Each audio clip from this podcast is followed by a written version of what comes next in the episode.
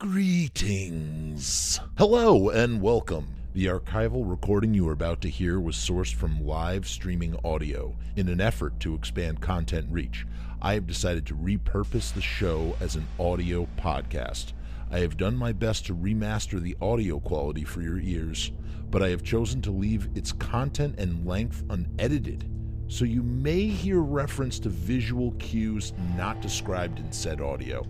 If you would like to see the original live streaming video podcast this recording comes from, please head over to youtube.com slash c slash Frumess Films LLC or just search Frumess F R U M E S S. And don't forget to like, share, and subscribe.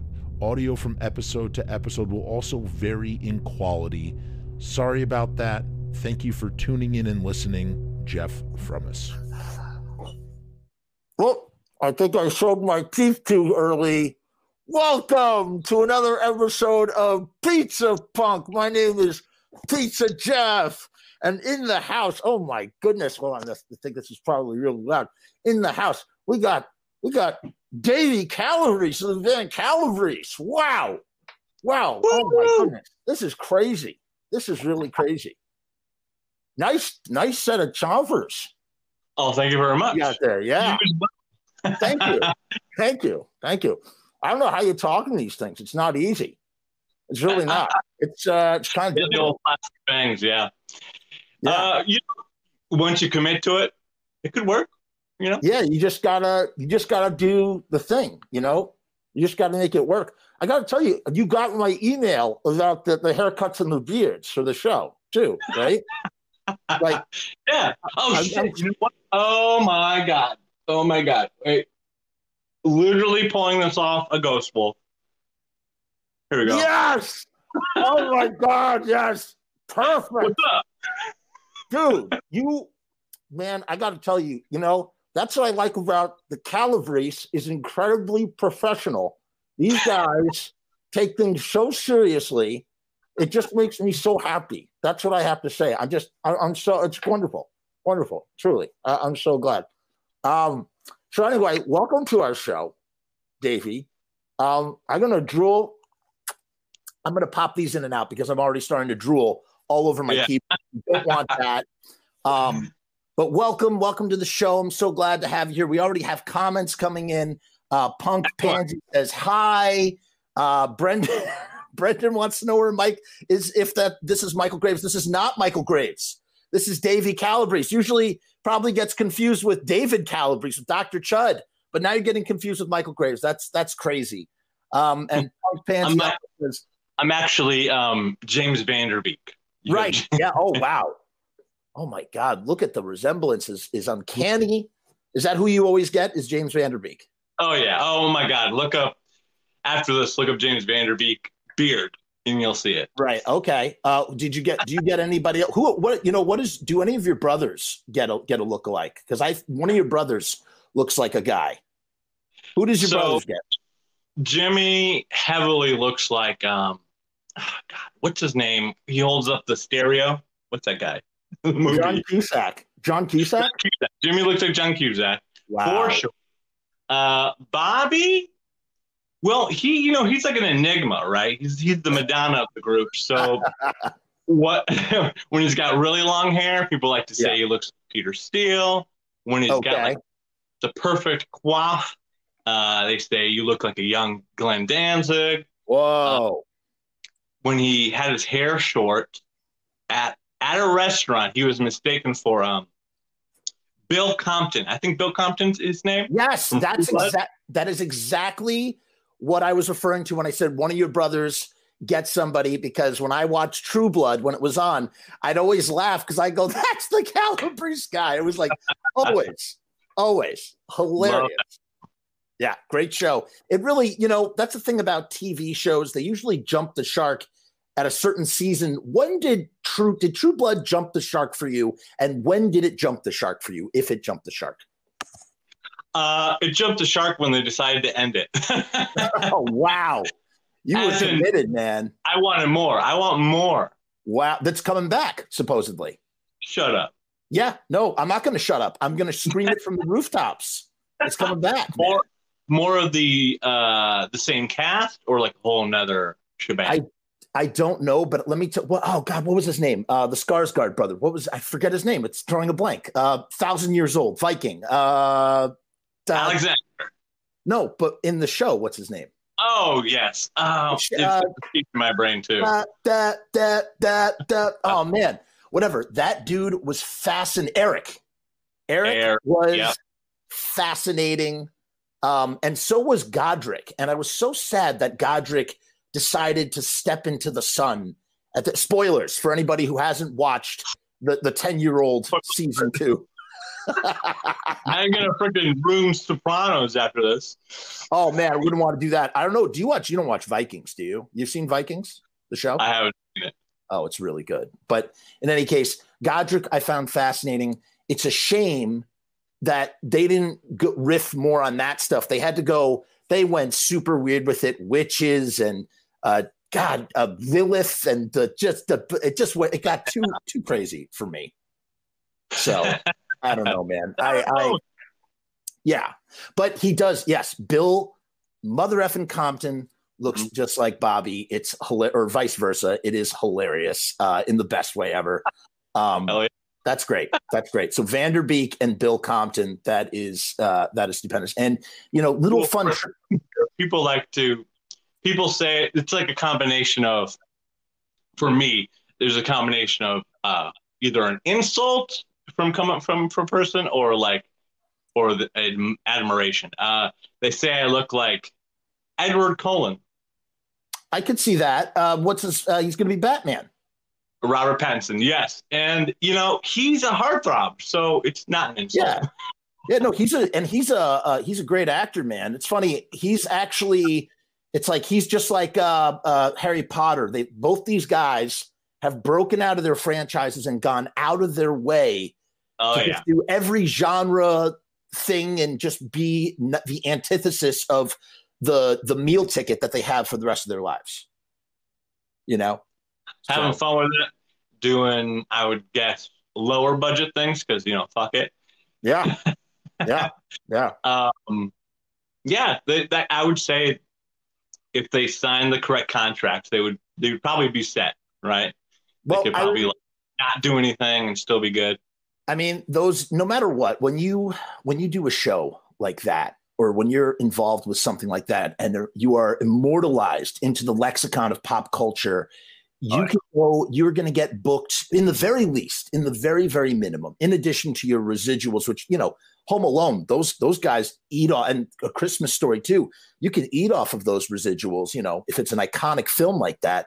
Um, besides those residuals, those guys, if they wanted to, they could be doing photo op guarantees at like Horror Hounds and all those places for the rest of their lives and make a very comfortable middle class sort of living if they didn't work anymore as actors. But those guys are seekers. They keep seeking, you know? Yeah.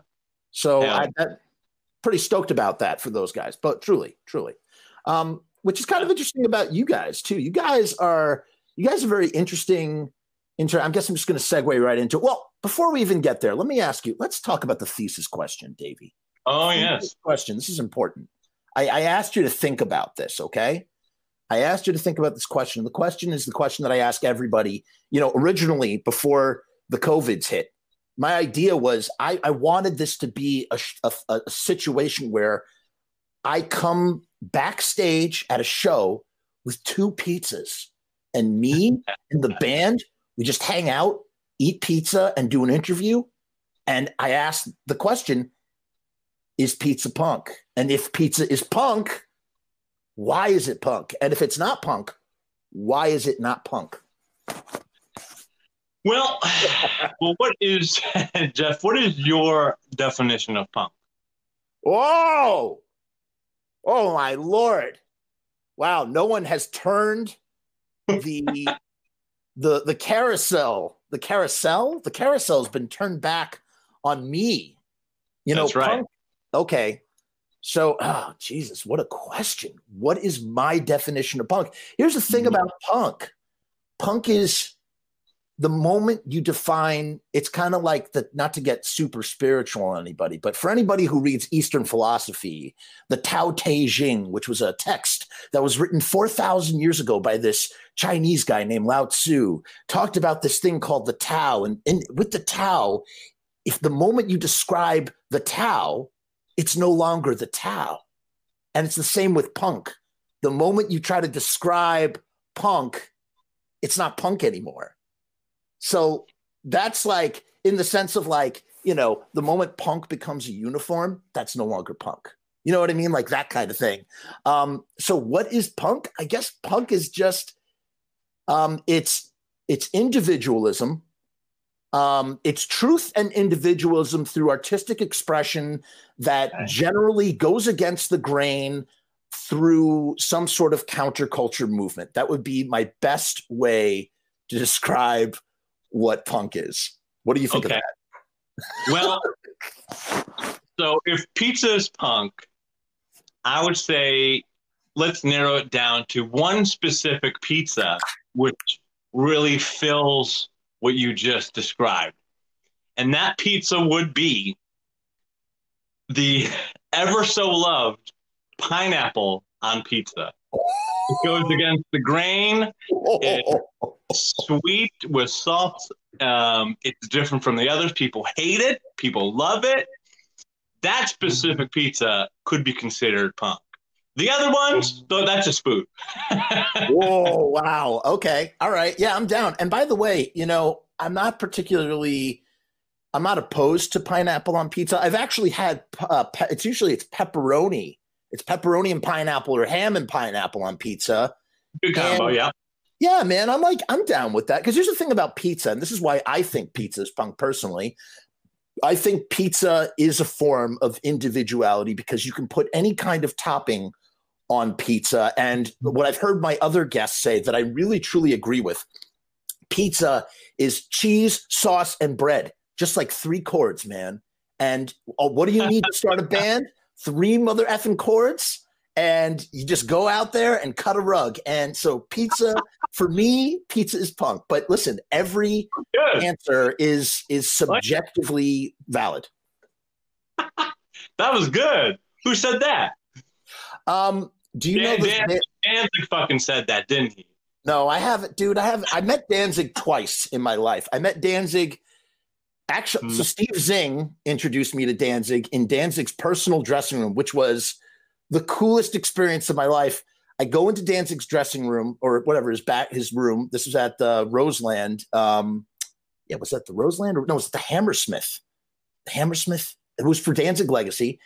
And mm-hmm. Steve Zing says, and this was I will never forget this. He goes, "This is my friend Jeff." And I shook Danzig's hand, and I'm not going to lie. Listen, I know you. You listen. I love Uncle Glenn, even though I could rib, rib him. I know you love Uncle Glenn too. Oh, you love Uncle Glenn. He's Uncle Glenn. Okay. But when I shook Uncle Glenn's hand, it was like a cold fish. It was like this limp fish. it was not what I what I was hoping for in a handshake from Danzig. If I'm being honest, truly honest. Maybe he was. um It was post show. It was post show. Post show. Yeah, he was oh, tired. Oh yeah, he's tired, maybe yeah. thrown off. Who is this yeah. random? Exactly. I was just some random, you know, schmuck in his dressing room that he was forced to do some additional emotional labor for. Yeah. You know, like, oh hey, um, I did not get a picture. No, dude, the picture didn't happen. I don't believe you. Know why? Because I because Davey, I'd gotten a picture the first time I met him. Oh, and I felt like I had a picture. I didn't want it. I didn't, it wasn't necessary to me. It was more just for the experience. And I got to have this very small interaction with Glenn Danzig. It was really freaking cool. And did you ever meet Glenn? Dude, no, but I want to. you will. I think you will someday. Dude, I want, you know what? I have this premonition, this, this like, I'll just tell you. I'll tell you. I'll tell the world. All hundred thousand people watching this live stream, fucking now. All two people. I have this premonition that any moment now we're gonna do like an album or something, and Danzig wants to whoa on it or something, or he wants to just scream on it. It's a Calabrese album. Feet Danzig just a little bit. Um, there's that, and then like we could be talking, be best friends, and then he's like, "Hey, I like the way you write music. You want to write an album with me?" And then and then we could use our producer, and it's it's a whole it's a whole process. It reminds me of um, you know how George Lucas likes to describe Star Wars. It's it's like a it's like a poem. It repeats itself, right? Yeah. and so Danzig did that for his idol, uh, Roy Orbison and Johnny Cash, and you know, yeah. any day now. Glenn, any day now. Yeah. Steve, well, I know you're watching this. listen, listen. I want to let me let me blow a little smoke up your ass. I'm going to blow some smoke up your ass. Are you okay with that? I'm about to do it. I'm going to do it. I'm so, a chimney, baby. Let's do it. Yeah, all right. Be a chimney. Be a chimney for a minute. So, you know, I am. If I'm being truly honest, I am. I am casually familiar with the Calabrese catalog. I I like I like um Traveling Vampire Show, great, great record. Um, I've listened, but then in 2015, I listened to Lust for Sacrilege, and I had a whole new respect and love and admiration for Calabrese because I thought this album felt like to me, and I've said I've thought about this a bunch, and I actually even just re-listened to it because I wanted to be fresh in my mind for our discussion. Uh, that's how prepared I was. That's how much care went into this this this um, uh, this prep. Um, and you're a great answer. Thank you. Oh, oh no, no, thank you, thank you. Um, here, here were my most recent um, thoughts that I had felt when I first heard it back in 2015 when it came out. Um, I, I always thought right off the bat, I was like, "This is Calabrese doing their Danzig one." That was my hands down. And I'm sure that's what you guys must have been going for on some level. Do I? Okay, you're confirming with a head nod. Okay, so there you go. So you, you, you nailed it. You nailed it on the bullseye. You nailed it on the bullseye. But then when I was listening now, I was thinking this actually feels like a. It feels like a major. Uh, it feels like a major label debut album. That's what it feels like. It feels like it was recorded. It almost feels like if Rick Rubin had signed you guys to Def Jam American and you guys were more like Samhain before, and then Rick Rubin was like, all right, this is what we're going to do to make you Calabrese. You're going to become Calabrese now. And all of the choices that you make with the production, with the, it is very stripped down in the same way that Danzig is stripped yeah. down, right? Um, and but but here's the best part. I can't stand. There's nothing worse than when somebody is copying something and they sound exactly like that thing. That is not what's happening here at all. There's nothing on that album that feels like you are trying to emulate Glenn Danzig or Danzig One. It just, it just is on its own. And that is far more interesting to me as a music consumer than if you guys were just trying so hard to press that button and like kept it so on the nose. It's there, it's right under the surface, but it's done in its own unique Calabrese way. And that is right down to the opening track. I think Teenage Crime Wave might be one of the best songs you guys ever wrote. Oh, thank you. Yeah. One of them.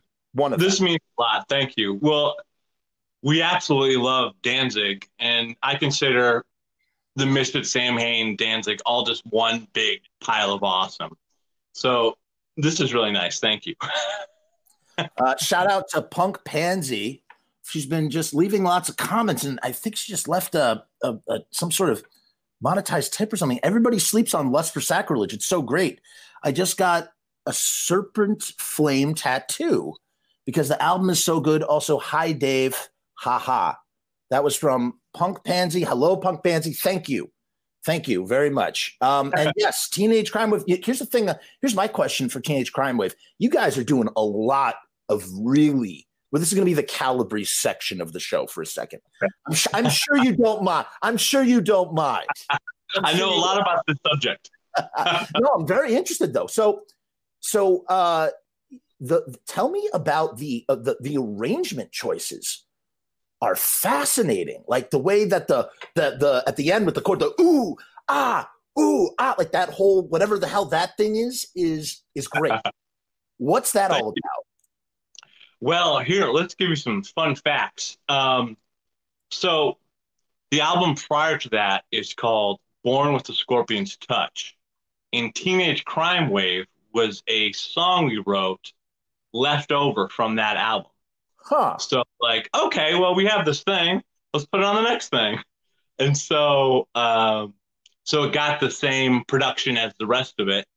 And with that, that specific song, the magic we were stuff we don't really talk about as much, but we still love it. Is um, how do what is it? Uh, oh, okay, Rocket from the Crypt, Queens of the Stone Age, mm. uh, uh, just like that, more of the rock and roll type sounding stuff. Uh, yeah, so like the oohs and the ahs would kind of be like something from like a Rocket from the Crypt album would do. Uh, yeah, and oh, and then like the drum beat. The drum beat actually, I was I was trying to harness the power of the hives. Oh, the, I love the hives, dude. Yeah, so I saw good. the hive, dude. I saw the hives for Riot Fest when the Misfits played, and it was awesome. They, they played. They played. 150 bucks. I paid 150 bucks to see the original Misfits. I got to see the Descendents. I got to see the Hives. Nice. I got to see Rob Zombie, which I really didn't. Eh, whatever. Eh, I'm not a real big Rob Zombie guy. Oh, hey, I hey, I'm being, uh, that's that's listen. That's my. Uh, I'm I'm not yucking on yums here, but it's just not my uh, not my jam. I saw Tiger Army. Huh? Tiger Army was there. Tiger Army opened on the same no stage. Way. Yeah, dude. Yeah, dude. It was the same stage, dude. I and I saw. You know who I saw who I was not impressed with at all? Freaking. Uh, I saw Morrissey. Um, freaking uh, uh, what's that band that everybody loves with a social distortion? Right over my head. Just not didn't uh no energy for you. I, I I like you know that song "Mommy's Little Monster," great song. That's about that's about it for me, man. I, I just you know I like what I like, and I love the Hives. And the thing about the Hives is there was an interview with the Hives where they once were like, yes, we all wear matching suits because it makes us sound three octaves better. they measured their sound. oh my god! Like, Dude. yeah, just like everything about the Hives is amazing. Number one, you have to have great music. So they they already have the great music. Yep. Yep. Then you got to dress cool. They dress mm-hmm. cool, and yeah. then they have that the the balls and just a million balls and just and, and the fun words they like to say are just wow yeah uh, phenomenal truly truly a phenomenal band and uh, oh, so yeah. that's very i'm very excited to hear that's one of your influences i know and I, we're going to talk about this a little bit later i know that you love Nim Vind almost as much as i love Nim Vind oh yes now you you you know it well I, I don't know him well but i'm sorry AKA Mr. Underhill yeah you know yeah of course, I know Mr. Underhill. Yeah, yeah. So good.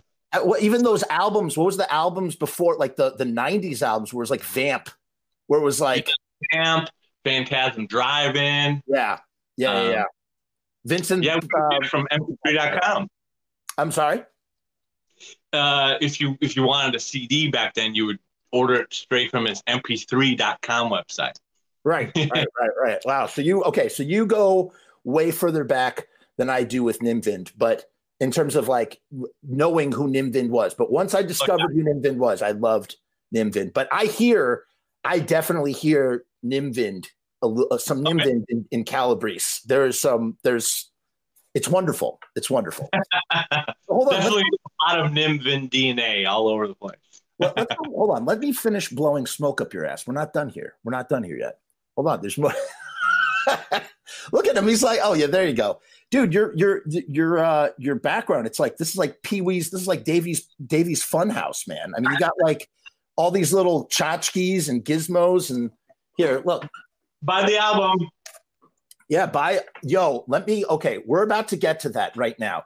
If you thought I had something to say about lust for sacrilege, just wait to hear what I say about Flee for Light. What about this? Do you have anything like this? This is glow in the dark dog poop. How about that? Uh, well, uh, I do got glow in the dark things. You know, I think the creature glows Is it the okay. creature that I know when I turn the lights off, a bunch of things glow in here, which is fun. Um, fun. Oh, here's something here. oh, wow. Is that unbelievable? Now, now don't go putting those in because you already have. You don't want to puncture those. All right, so hold on. Let me let me get back. Hold on. We, I'm trying to get. I gotta I gotta finish. You're you're, you're throwing me off. Oh. You're throwing me off here. Hold on. Hold on. We got all night. About, hold on. We got to go back. Let's go back to to um. Let's go back to lust for sacrilege for a minute. Now, what's the other thing that's being done on the backing vocals of the song "Lust for Sacrilege"?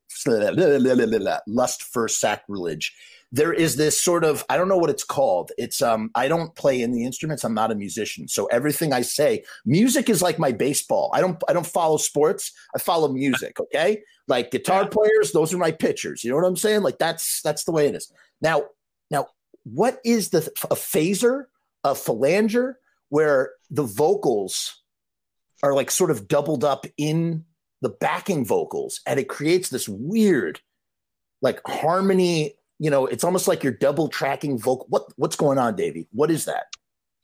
Um, well, they definitely they do do the backing tracks, right? The backing vocals. But what you might be hearing is our producer and friend, Mr. Bob Hoag of Flying Blanket Recording Studios.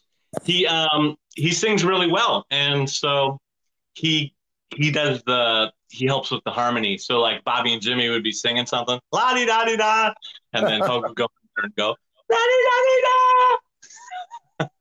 Okay. there you go.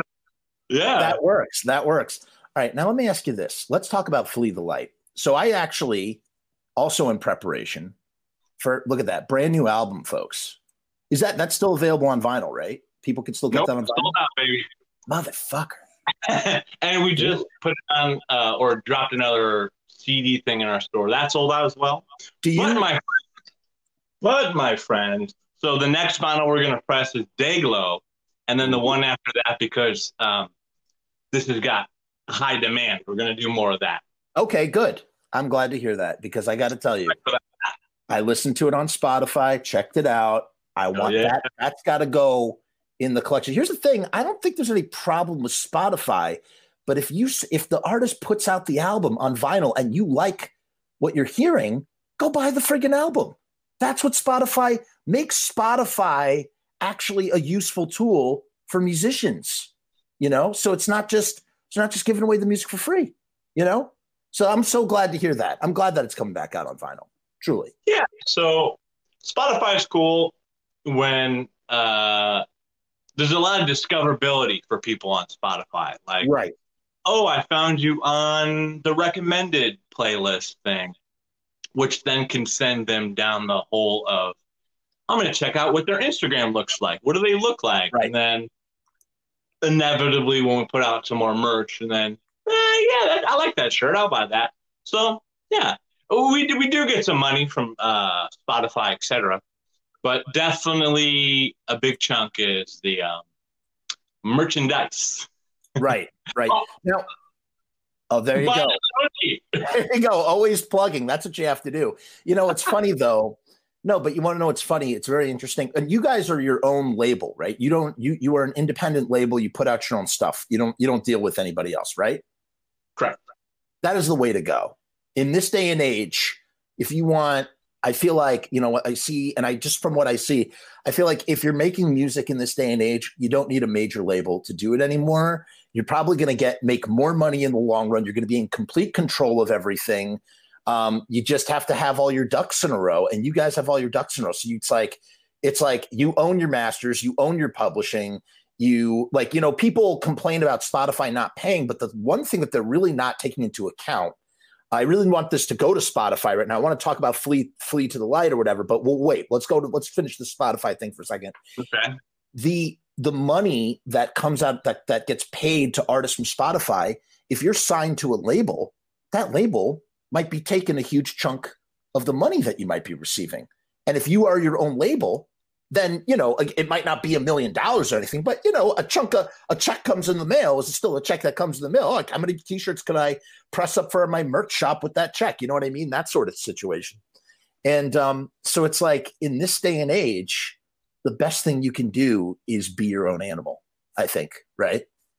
Oh yeah. So we'll touch on the major label thing. So from what I understand, that basically a major label, if they want you, they will.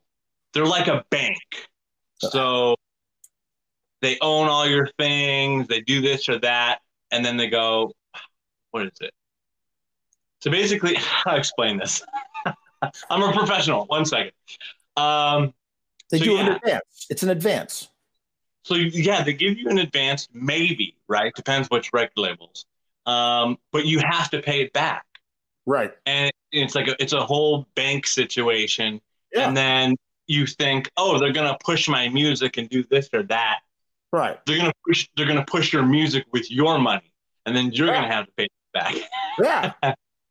um, there's like this. Uh, yeah, there's like this whole thing with um, 30 Seconds to Mars brought that up. They had like this documentary about it and how how it worked, and like they owed they had like Grammys and shit like that, and um, there's like a giant debt on them. Uh, really? A bunch of money. so, long story short, if you're smart and you're dedicated and you love your music, you there's a wonderful tool. It's called Google. G O O G L E. You Google anything you want to know, yeah, and and you learn it. Um, if stuff you can't do, for instance, like I can draw fine, but I know there's other people that can draw better, and and they've had you know, so we we pay people to do the drawings for the shirts and stuff like that. So you know, the whole process. Yeah, no, that um, I mean, and what's funny is, you know, you just said, oh, use Google, but you know, Uncle Glenn. What's amazing is Uncle Glenn in 1978 was like, "Oh, I'm gonna I'm gonna start my own label," but he didn't sound like that. That was that's later, Glenn. That's that's that's Glenn post 1995. We're Glenn pre 95. I can't in, imitate him. He he was just basically like, "Oh, I'm gonna start my own label. That's what I'm gonna do," you know. And he would start. He started his label. He didn't have Google. He had to. How did he figure out? He had to go and press up. He had to go and uh, like he had to call up pressing plants and be like, you know, ask them to like, you know, press up his record and just do it like that without a record label. You know, talk about tenacious, man. It's crazy. It's crazy. But wait, wait, wait, wait, wait. So let's get back. Hold on. So we're talking about Spotify, the chunk of change, majors suck, be your own yeah. boss, do your thing, seize the mother effing day. Uh, and right. now let's talk about let's talk about uh, flee the light right? That's what's called flee the right. Okay, so here's my here are my observations upon listening. I took a bunch of notes too. Um, here's my observations with uh, flee the light. This is absolutely whether you say so or not. This is I'm I'm just saying this, and I'm saying that this is real. Whether you say so or not, this is absolutely the middle album in a trilogy of albums. The first album is Lust for Sacrilege. Look at that. Sac. How can I say that word? Sac. Sac. sac sacrilege. Sacrilege. Sacrilege.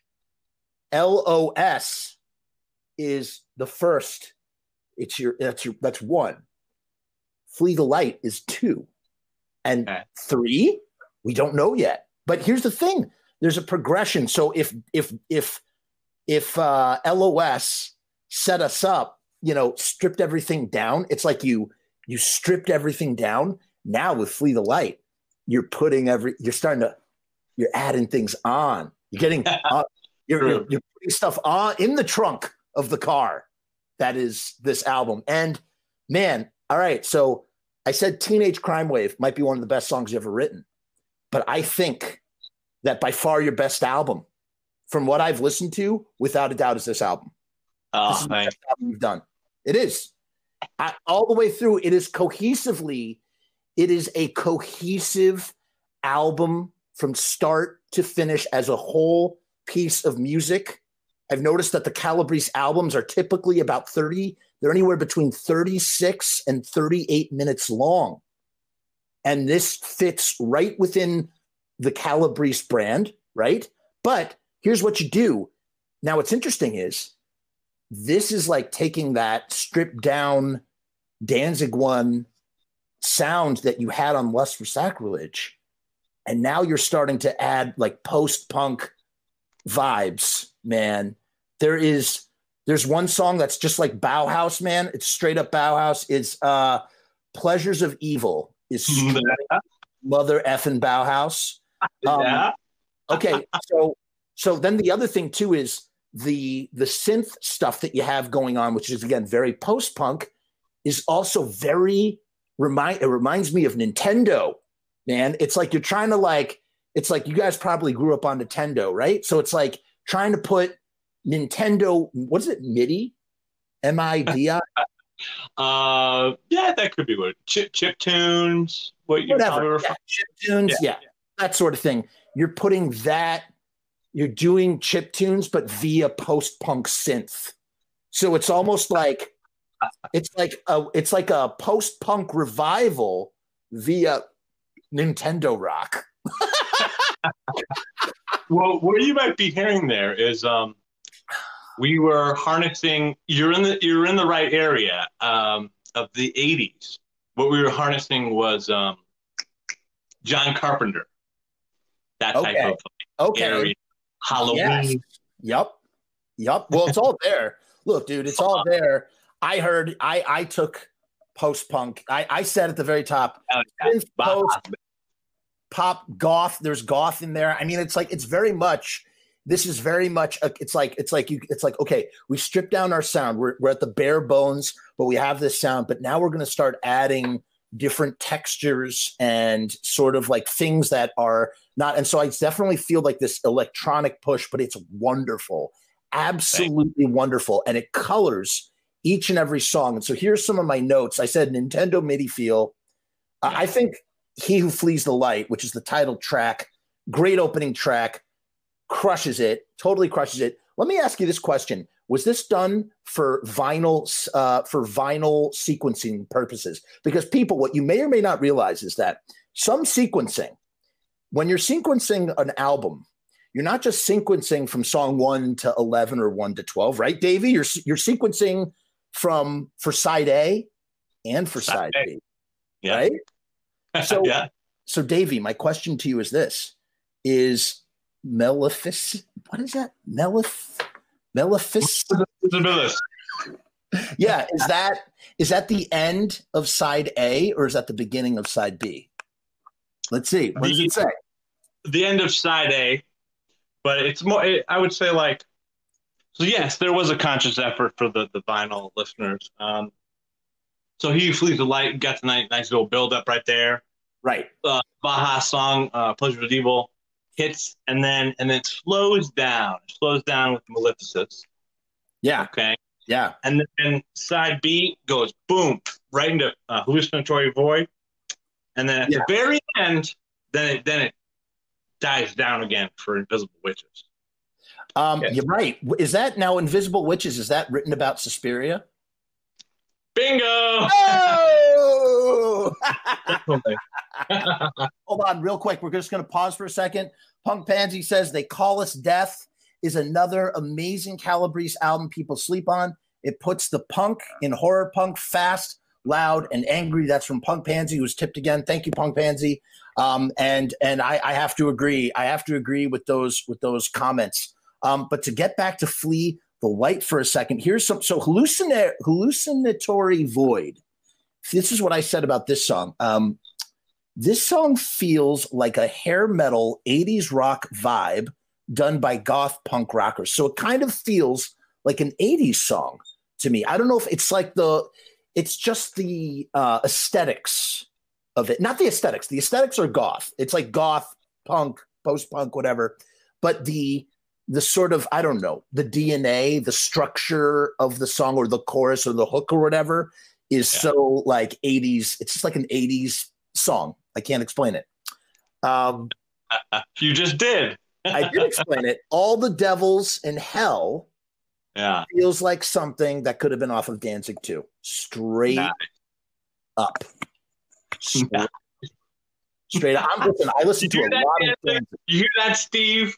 Call this us up. Why, listen, this is why when you said your little, you had your little fantasy at the beginning but I felt like I had to I had to like share my notes with you because guys are doing some cool stuff that I'm frankly goes well beyond whatever expectation I had.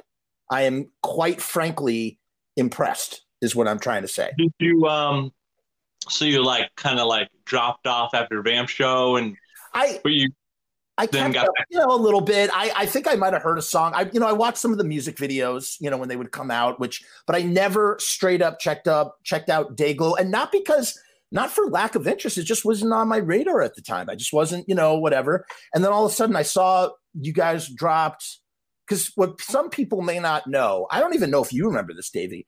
We actually met, we met a, twice in the past, many, yeah. many years ago yeah. First in New York City because yeah. I've been doing on and off, and finally it's back on. It's back on, baby. It's coming. I want to ask you about that. we'll, we'll, talk about that. We'll talk about that in a minute. Um, I interviewed the Calabrese guys for my movie. I'm doing a documentary about the Misfits, unauthorized. Trying yeah. to, I didn't put it on the internet for a long time because I was really afraid of Uncle Glenn and Uncle Jerry and, and all that noise. And no, they're not in it and they never will be. But Believe me, if you are a nerd about Misfits, Samhain, and Danzig, you will geek out over some of the people that I have in this. And I have contemporaries. I had to get the Calabrese guys. I got Goolsby's in it, uh, Trioxin's in it, uh, Alex Story is in it, Nim Vind is in it. You know, uh, I had to get a bunch of the contemporary guys that come from this stuff in it too. So, so I met the Calabrese guys then, and I met Papa Calabrese too. I'm so sorry for your loss, sweet man who truly like what a what a cool dad to like just just like b- be super into what his sons were doing. I and you know I'm not I I, don't feel bad about saying this because I have my own relationship with my father. My father never as as I'm I'm I'm a creative and art, art you know artistically inclined. My father has never ever shown any kind of interest in what I do in that kind of way. Not to say they didn't love me or anything, but I just think what you guys had with your dad, even from super far away, beautiful. So beautiful. And so I'm sorry for your loss, but I'm glad that I ever so briefly got to meet Papa Calabrese when he played when you guys played New York. And um and you know that was an interesting show too because I you know I wasn't really aware of the Calabrese stage show. There's like a whole stage. show. We'll talk about that in a second. The second time we met, I was on tour with a band called Blitzkid. You certainly and, were. and um, uh, they played. They played in Arizona. This band, Manual Sex Drive, opened up. Brilliant band. Love this band. Great band uh, with uh, Nick Ferratu. He's in another band called the Limit Club, I believe and right. um, that that was a they have a great record. That manual sex drive record was a great record, and um, uh, and Davey was there hanging out. That's just, right. Uh, just just showing up. Do you remember, Davey? This is what I want you to know. Yeah. Do you remember what happened at that show? Uh, yeah, I remember a whole bunch of things. Um, on stage, on stage. Do you remember what happened on stage? Uh, I remember TB. Yeah. Was hey, Dave Calabrese. Something about backseat of my hearse. Did they try and play it? I don't know, but Wait, they tried to cover yeah, that Was their, um, that was their farewell tour. Yeah. Um, yeah. Yeah. Yeah. yeah. But the before before the disease in the air happened, they were going to do the reunion thing. But such a uh, shame. Such a shame. Truly. But you know, time time goes by. Hopefully, it goes away, and then they can do yeah. it again. But, no, but um, yeah, that happened. What's that? At that particular show in yeah in Arizona, what club was that? I don't even know where we were. Do you know what was the name of the club? Uh, it used it used to be called no, not Jugheads. Um, Ch- it used to be called Chasers. Now it's called something else. But yeah, you did an interview. You interviewed me about. Uh, oh, I did. Yeah, right. I interviewed you, but that's not what I was thinking of. Oh, okay. What's up? all right. So Blitzkid has a has a, and I have this all on footage that we'll never see the light of day for a lot of reasons, which we won't get into now. But uh, Blitzkid has a song called "She Dominates," which is oh yeah, written by TB, and it's uh, it. it's a very very popular Blitz Blitzkid song. Very popular, ranks high on Spotify. Speaking of which, yeah. But during this the song, if you can guess, the song is called "She Dominates." Well, what, that, what, is, what does that mean? It's about you know it's about bondage, man. It's about, about that this sort of thing. Two ladies get up on the stage and they are followed by a gentleman who pulls a small leather whip out of his pocket and they they sort of present themselves to him if that's the the polite vernacular i will that's how i'm going to phrase it here on youtube. I'm going to keep it pg um, and he proceeds yeah he proceeds to show them attention of the he proceeds he proceeds to show them attention to their to their backsides with his apparatus by oh. by he starts whipping them. He starts whipping them right there on the stage right in front of everybody. I uh you know that you are jogging some brain balls. I do kind of vaguely yeah i think i could remember seeing that like and being like oh Oh. well, I don't know what the scene is like out in Arizona in the, the punk rock Arizona subculture scene, but I got to tell you, that was one of maybe it was because, you know, I was footage hungry and I was filming every single. You got to understand, I'm filming every show because I'm hoping that something like that is going to happen. I have no idea what's going to happen. I have no idea what to expect. So I'm going, well, if I film every single show, then if somebody does something really crazy, I'm going to get it on camera. And that was one of the few times where I felt it was, and maybe that's why it sticks out of my mind. But I was I was curious to know if you remember that. That was hilarious to me because he just and the and the and the guys are just like, what the fuck?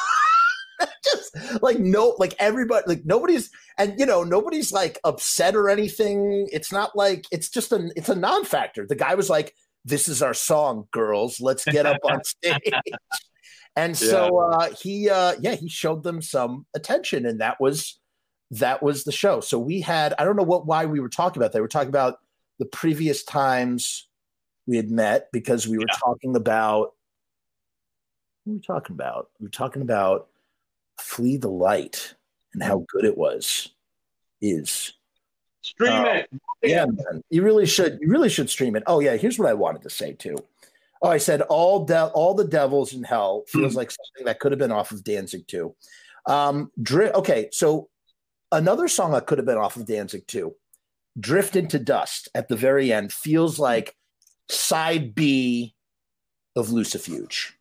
Right? The bottom half of Lucifuge right there. It's like a like a slow slows things down. It's got some acoustic stuff. It just reminded me off of something you would hear, you know, because uh, there's a there's a lot of acoustic guitar for a Danzig album. There's a lot of acoustic guitar on Lucifuge. And the last thing I'll say about Flee the Light, End of Time at the Gates of Hell feels like uh, a fusion of AFI and Tiger uh-huh. Army together. There's like uh, just 100% just just totally trying to channel those two bands in some way shape or form. So yeah, that's what we're going for. Punk, Pansy, Punk Pansy says, uh, side note, that's a huge no-no in BDSM. You need the consent of all parties, especially in public. Uh, I just want to clarify one thing that um, that this was 100% consensual. All parties, I guess, except oh, I see what you're saying.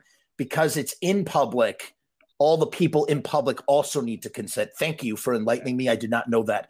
I just want to say that the three people that were engaging in the in the acts before us, in, to show their admiration for "She Dominates," was was 100% consensual. I think the band, well, who didn't invite such such acts, didn't really care one way or another. But I will not speak for them because I don't actually know. And that's all I'm going to say about that. Sorry. Um, and yes, uh, Punk Pansy says, "Drift into dust makes me melt into a puddle. It is stupid romantic. Ah, that is that is sweet." Um, so yeah, so yeah, that's that's that's that. Um, okay, so oh yeah, so now I remember my. I'm sorry. A glowing review. You, you're nailing yeah. it. Yeah. Do, so am I nailing it though? Like that's just oh, what yeah. I got off the top of my head. You know. It makes me listen. I'm gonna dive into now. I got to check out Dayglow. I'm gonna check out the Scorpion album because I'm like, I'm like, man, like you know, Lust was great, and and this this is a solid record. Now, how many music videos? Because this is the thing that's that Calabrese does really well, and is something I want kind of wanted to know more about from you because I feel like this is really your wheelhouse within the band, right? Um, so the so I you know I I, I again not a musician, musician adjacent, but I'm always talking about music because I love it so much, and so I'm always talking about what I think personally, my opinion, what bands should be doing in the 21st century in order to stay relevant, in order to be successful, in order to try and grind it out. And I think the number one thing you got to be doing is, man, you better have a presence on YouTube man, you have better have a presence on Facebook and Instagram and all these platforms. And what better way to do that than with music videos? And you guys churn these suckers out. When's the Calabrese home video going to come out? Like, you might as well put them all on a thing. I mean, come on. I uh, I love having them up free. You know, HD, high quality, free for people to watch. Um, what I want people to buy is like you know, a T-shirt for you to take home, wear, stuff like that, or a vinyl. Uh, I'm I'm not too uh, partial to a DVD because I like doing the free stuff. We do we do we have our own podcast as well, which is free to listen and watch. Tell me about uh, the podcast. I haven't listened to it yet. what's going on with the podcast? Ah, yes, uh, the Calabrese Mystic Cult of Horrors podcast. It is Calabrese 24 7. We just talk about whatever the fuck we want to talk about. right. And that's that. So, uh, the, how many we got now? Like five, epi- five episodes so far. Uh, fan questions, unboxing, uh, talking about her dad, stuff like that. And think about it. That's great. Yeah. That's wonderful. Um, but I mean, that's like, but that's what I'm talking about. It's like if somebody, because I'll tell you, this is what I do. I go on What's Spotify. Up? I love the Spotify algorithms. I love them. I'm, I'm in love with them because what they do is they have turned me on to worlds of music just by listening to stuff. And then what happens is pre-COVID, the band comes to the, to my to, comes to New York. I'm at the show. I'm at the merch booth. I'm buying a T-shirt and I'm buying a vinyl. And I'll tell you, like a band like Dark Thoughts, who just like you know they they don't have any presence on social media, but they are on Spotify. They put all the music on Spotify. The moment that they're at St. Vitus, I was there, bought a vinyl, bought a shirt. That's the that's the best way. And I'm, you know, that's the best way to sort of find new music. And so the other thing though is if I'm not going to a show, I'm going to go to YouTube and I'm going to immediately look, search for said band on YouTube and see what they're all about if somebody does so for Calabrese, holy crap. I mean, it's just gonna, you got live shows, you got podcasts, you got music videos. Tell me what happened. Cause I feel like the music videos, the music videos really started right. I feel like after I met you, I met you guys, I think it was like 2011. And that's when you really started to explode. Was that you? That was you. Where what was going on in your camp where you were like, we got to do this, yada yada yada. Tell me about that. All right, Jeff. Um, so basically, so yeah, we we met you around our album They Call Us Death. And prior to They Call Us Death, we had the Traveling Vampire Show, which had um, two hit music videos, uh, Vampires Don't Exist and Voices of the Dead. So we're like, okay, yeah, um, what happened? So yeah, we just let me give you some context. All right, reel it back, reel it back. All right, so we had one music video for the first album, which was good enough. It was still kind of like early, um, not really digital cameras at the moment. Uh, and then the next album had two, which was cool. And then the next album, we wanted to do some, but for whatever reason, uh, music videos were just kind of like not working out for us in for They Call Us Death. Like we were we were planning on them. We are gonna do a cartoon at one time, art the artists keep dropping out and, and then um and then a music video like we're going to do a music video on a haunted house it goes the whole thing but we were writing the next album and it was like all right well we have the next album uh let's do this thing now so then that so here's the here's the pivotal moment. Because that album didn't get a music video, it pissed me off so fucking much that, that I won't let the albums not have a music video. So Dayglow came next, and um, I basically learned how to edit and, and stuff like that, and worked with some people, and we we churned out three music videos for Dayglow, and then Scorpion, I believe, has we churned out three for Scorpion. Yeah, and um, and then Lust, we went like, five. I think there's five for Lust. They're great. those are those are great. I saw, you know, I did see a. I saw the one where you guys are on the stage. That was for the Scorpion album, right? Um, yeah, that could be. I want to be a vigilante. Yeah. okay. Okay. Okay. The the the where's that place that you shot the music videos for Lust for Sacrilege? That that weird underground domed cool place. Um, a warehouse movie studio place. It was just it was just, just a wonderful place to just explore and we liked it so much we used it again. Yeah. For uh, the next the next cycle of music videos. Um, so yeah, then uh, Flee the Light. I'm like, you know what? I'm gonna go the distance, Jeff. I'm gonna do a music video for every single fucking song, even the Wait, interlude. Shut up! There's a there are music videos for every single song. Oh yeah, I gotta check that out, man.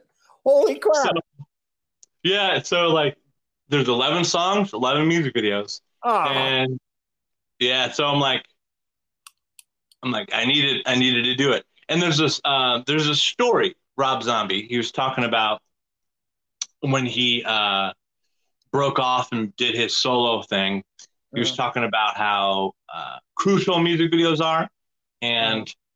he did a whole bunch of music videos for the first solo album, and every single one of those songs is essentially a hit because you have something to watch over and over and over again. MTV was back then, sure, but yeah, there you go. Well, now. Now, now, here's the thing, though. So and then the other thing is two two things. One, you get these now there's some there's some funny you got these like storylines that are going on. You got like you got like uh Bobby, he's like a karate guy. And then you know, uh, mm-hmm. I, I, you're like uh, uh, I forgot what you are. You're like the mentor. You're like a mentor guy, right? And like, what's like? How did you fit? Did you think up all this stuff, or was that like a, a group effort? How, how, did that all come about?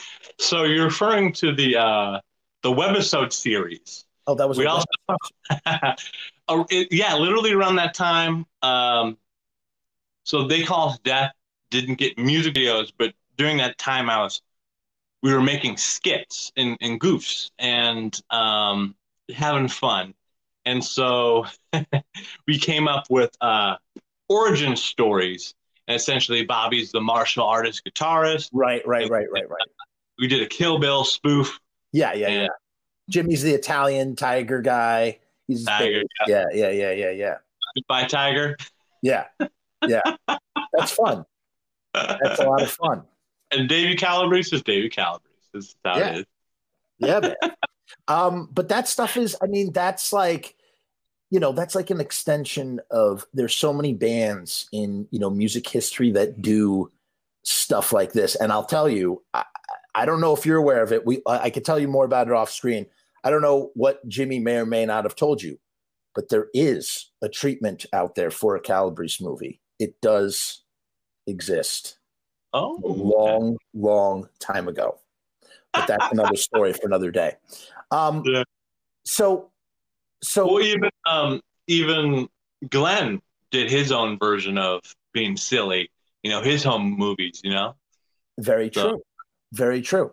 And now, yes, yes, and the the um the the blueberry, the yeah. blueberry is an expensive habit. I have my whole collection. I can't you can't see it. It's all the way over there. I have the the whole line. I've stuffed my boxes. They're on my my mantle. I had to I had to I purchased that in 2014. They had the the retro ones, so I picked them yeah. all up, all five.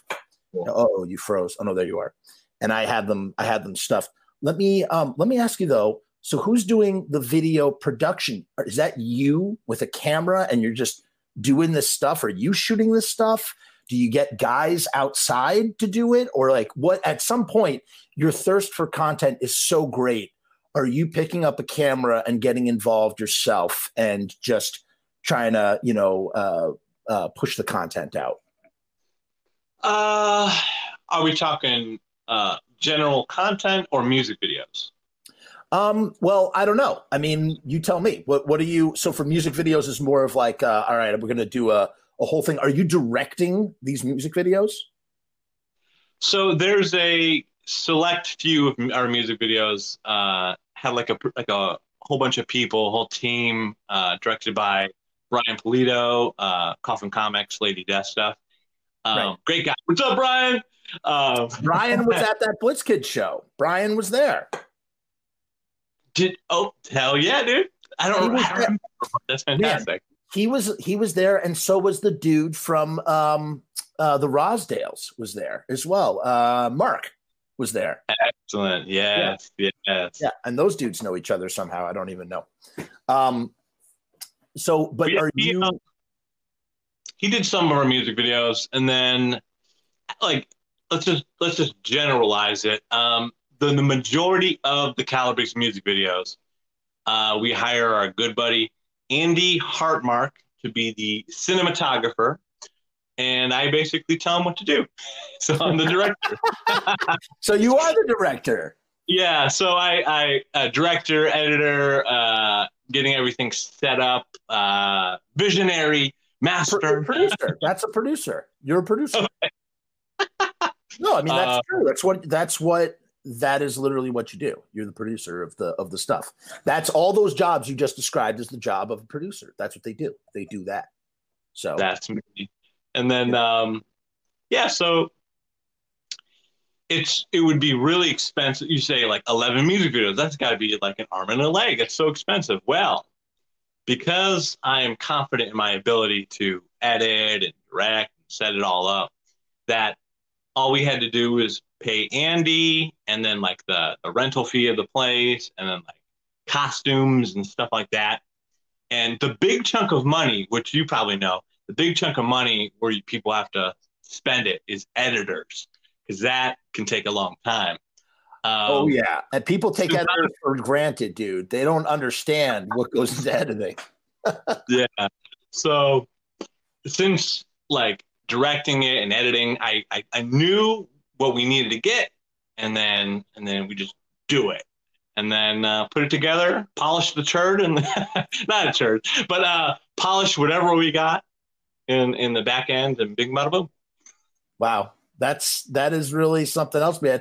And I got to tell you, it's not easy. Eleven music videos.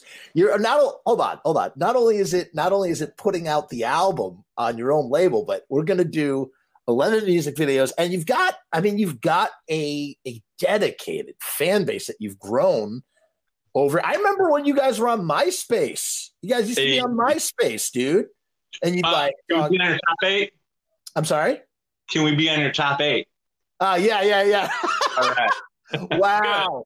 Wow. Talk about that. That was the that was the man that, and you know it was funny. Some people may not remember this. This makes us this makes me feel old. I'm sure it makes you feel old there was a time where so many of us could not even be on Facebook. I don't think people care about Facebook anymore. But at a time when Facebook was the most sought after thing in the world, you had to go, you had to have a college, you had to have a college email address. And if you didn't have a college email address, you had to have a MySpace because you couldn't get you couldn't get on Facebook. That was like the first couple of years. And then they eventually they oh, opened the doors. Yeah. But for me, but you want to know something? For a band, a band would never be on Facebook that early, really, because MySpace was the hub for music at that time. You had your, yeah. you had your player with your songs. Yeah. You could embed YouTube videos. You yeah. know, you could customize the crap out of it. Yeah. yeah. So, you know, Punk Pansy oh. says uh, the music videos for Flee the Light are incredible. Invisible Witches actually made me cry because it was the culmination of an amazing album. Now, if you're doing okay, so there's a music video for Invisible Witches. I have to assume it, there is some Suspirian, some Suspirian Suspiria-ing going on there. Okay. Uh, and now here's the other thing. So, so you, you do the, the, the thing that I notice more than anything, because when I'm typing in, you know, I do my Lodi, my Lodi nerd Misfits nerd show where we talk about Uncle Glenn time day in and day out. Um, and I'm going to put little friggin' gifs, gifs. What do you call them? Gifs or gifs, Davey? What are they? the proper way to say it is gif. gif, baby. We're gifs all the way. Uh, you know, I'm trying to do my gifs. I'm putting in Misfit Samhain Danzig. And whose face? Whose face pops up every effing time? It's the Calabrese guys in their in their Danzig skeleton shirts. And I'm going, God damn, why didn't I think of that to, to, to emulate that? That is so cool. Because you know what's funny? That you probably have, there's so, well, who knows? I'm sure if someone's into Calabrese, they probably know who the Misfits are. But you know what's interesting? What if there are some people that don't know the Misfits, but are listening to Calabrese and they see you wearing those cool skeleton shirts and they're like, well, it's a really cool skeleton shirt. It's like literally what Glenn did with everything that he was into we'd all be like, "Oh yeah, it's a Glenn Danzig thing," but it was like, no, actually, it was just some some pop culture thing that that he was really into that he liked to wear on his sleeve, you know, and yeah. So what did you do? You made those yourself? Yep, just like Glenn. Pretty easy, dude. Pretty easy. Um, not not not that not that difficult to do. Um, tell me about the band chemistry. You know, you guys are brothers. So go back to the beginning a little bit. You make this was a great idea. Let's call ourselves our last name. We're going to basically do the inverse of the Ramones. We're real brothers with real last names. And what's funny is it's funny. Nim Vind was the same thing. Mr. Underhill was also three brothers too. They're also yeah. a, a three piece of three brothers. Um, what? Uh. Yeah. So what is so what was where did that decision come from? And what is the chemistry like in the band in the beginning, in the middle, and now? What is what what is things like? You know, when I say chemistry, I mean like music chemistry, just you know, whatever in general. Like how does it all work? Um, so the decision on the name, we were almost going to be called the Coffin Daggers. Oh. But Jimmy but Jimmy did a Google search, and there was another band called the Coffin Daggers. Thank so God. we were like sitting around, sitting around in a room, and like, oh man, what are we gonna call ourselves? Uh, we really like Coffin Daggers, but damn it! And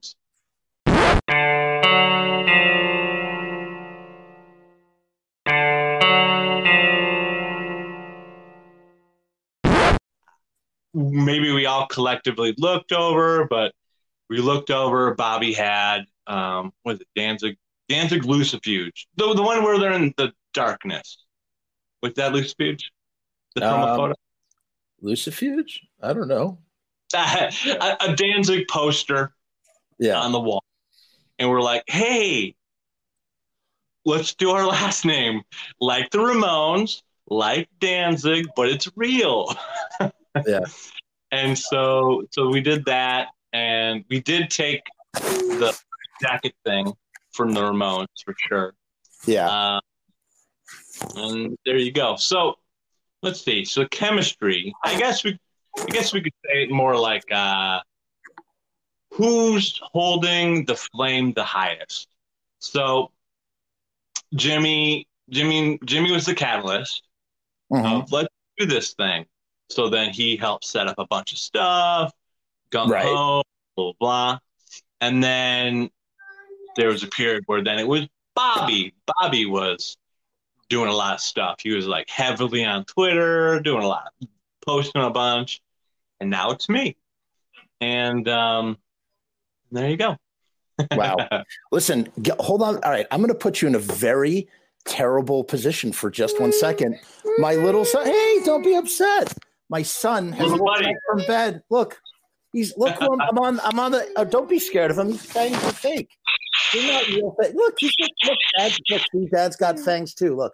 Ah, my son's woken up out of bed. I want you to. All right, here's here's the challenge. I'm just going to run this guy back upstairs. Can you talk? Can you talk about Danzig for literally five minutes straight? Can you do that? I bet you could do that. You could do that. Oh, we, can talk about Danzig. I'll reiterate right. when you come back. All right. So okay, go, go. Okay. Tend to your child. One second. all right. Now, now that I got the stream to all myself. All right. So, guys, um, you heard what Jeff was saying, right? So, the stream or album, Flee the Light, stream it. Buy the merch, calabrestore.com. Listen to our podcast, the Mystical, the Horrors podcast. Uh, what else? Uh, keep buying our merch. you can find us at Calabrese666, all the places Twitter, Instagram, TikTok. Yeah, I said TikTok. YouTube. What else we got? Facebook, etc. Now, okay, so pimp pimp that out. Let's talk about Danzig. So, Danzig. People need to leave Danzig alone. Enough with this bullshit. You know, I I love I love Big D. I love Danzig, and you know he's been uh, a, a great great source of inspiration for tons of people. And to see him be shit on all the time, when you want to say Danzig is fucking awesome, right? You go Danzig is fucking awesome on the internet or even in person. It's mainly the internet because pe- people are haters. But um, people always say, "Hey, did you know Danzig got punched out? Hey, did you know Danzig with the kitty litter? Hey, did all like, bruh, leave it alone." the man has wrote over 172 fucking songs. The Misfits, Samhain, Danzig stuff. Like, yes, he was probably being mean when he got punched out. But, you know, I'm sure he feels bad about it. let's call him up. Uh, let's call him up on the podcast. When Jeff gets back, let's call Danzig on the podcast. Let's let's see what he thinks about it. and bing bada boom. All right. so Jeff sucks. Jeff sucks. Jeff. Ah, I knew it. I knew he was bad mouthing me while I put my son to sleep. Oh, I'm gonna throw this computer ever all over the place. Ah. well, I was just pimping out the merch and stuff like that, but I wanted to talk about. I want people to leave Danzig alone. Listen, I have I have a lot to say about this. I am actually doing this Sunday. Listen, I'm taking my sunglasses off because I want people to know how serious I am about this. This Sunday, I have had enough I have had enough. Now he puts the sunglasses on when I take them off. What is going on? I've had enough of people talking crap about Danzig, so much Thank so you. that I have decided that I am going to examine the video. We all know what the video, the video that cannot be named. I'm going to take a look at it, but you know how uh, with JFK they had the Zapruder film? I am going to look because I have always thought this was a bullshit friggin' video. I am going to look because I'm compiling a lot of evidence. I think Danzig is innocent. I think that this video you got is, set up. It's a total setup, and we are going to talk about why. That's this Sunday on the oh. Stream Evil Live show. We're going to talk about this. I, we're going to go frame by frame and look at all the evidence. There's evidence, people. This is not some. This is not a flat Earth. This is not any. This is real. This is real. Danzig, Danzig is innocent, and we're going to prove why. Okay, so I just want to say that in terms of this this idea of people being mean to you know Uncle Glenn. I just I yeah. don't like. I don't like it either. Also, another thing that pisses me off is anytime an article wants to talk about Danzig in not the best light, they always pick that one specific photo. You know which photo I'm talking about. Oh. Which not so flattering one. He's on stage. It's a daylight festival. He's meant for the dark. God damn it. It's just like it's just like you, you know what's funny? It, it's like if you take yourself seriously, what's wrong with taking yourself seriously, honestly? Like the dude takes himself seriously, and it's because he takes himself seriously that somehow people see that as a target, you know, to put on his back. And you know what's funny? The people there are so many people that hate on Danzig, but the reality is they hate on him because they're jealous of what he's done. Mm. You know what I'm saying? Who else he's, is genre of music single handedly? He's definitely a goddamn godfather, that's for sure. He is. But, he is. You know, I just think it's bullshit, man. It's just it's just so stupid. You know, um, maybe it could also be like people that already made up the decision of like not liking the music and they're just they just found a reason to just hate kind of like how people um you either love or hate ghost and if you hate ghost you always the people always say it's scooby-doo music it sucks and the, and then but if you love ghost you go it you just love ghost so it's like you probably already made it mind polarized polarizing. Um, for sure. You know, I got to be honest with you. I I hate to be the exception to this rule. I don't hate Ghost and I don't like Ghost. They are just simply. I don't got anything against Ghost. I am Switzerland. Like I've okay. never said a one word about Ghost. I listened to them. I didn't get it. I don't hate them. I don't like them. I just that's their Ghost. That's it. You know, that's they a good way to go. Me, man. I'm sorry. That's just the truth, you know. Uh, but yes, I have seen that online in music fans. People either love you love Ghost or you hate.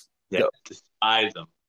But it, isn't that interesting? What does that say about human nature and the human human psychology or the human like whatever I'm trying to say the the the brain of the and the idea that the idea that this thing this thing invokes either immense admiration or immense disdain. And it, maybe it comes down to brain chemistry of like you know not to categorize ba- people based on their taste but it's just like it's just like being like a personality type a or a personality type b and like the people that can you know some people davey do you eat when you eat cilantro is it a delicious delicious garnish or does it taste like soap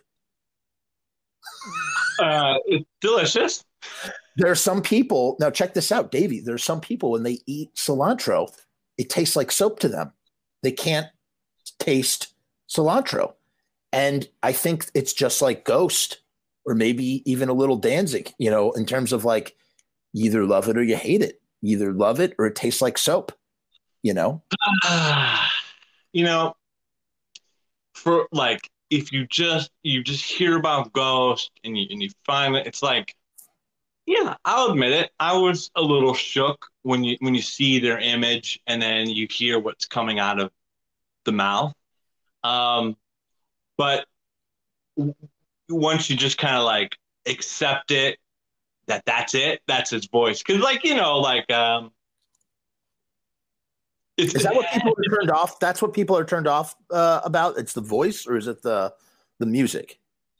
Well, when you look at Ghost, you think they're gonna sound like rah, rah, kind of okay. like that type of shit. But yeah. when you hear Ghost, it's you know people like to describe it as Blue Oyster Cult um, type sonic stuff. What's wrong and with that?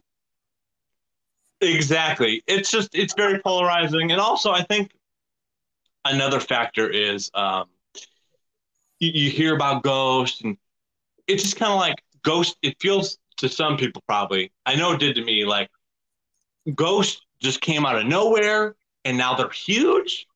Um, how did this happen? but they they've been working at this for a long, long, long, long, long time. Uh, the Tobias, the guy, the yeah, they got the image yeah, too.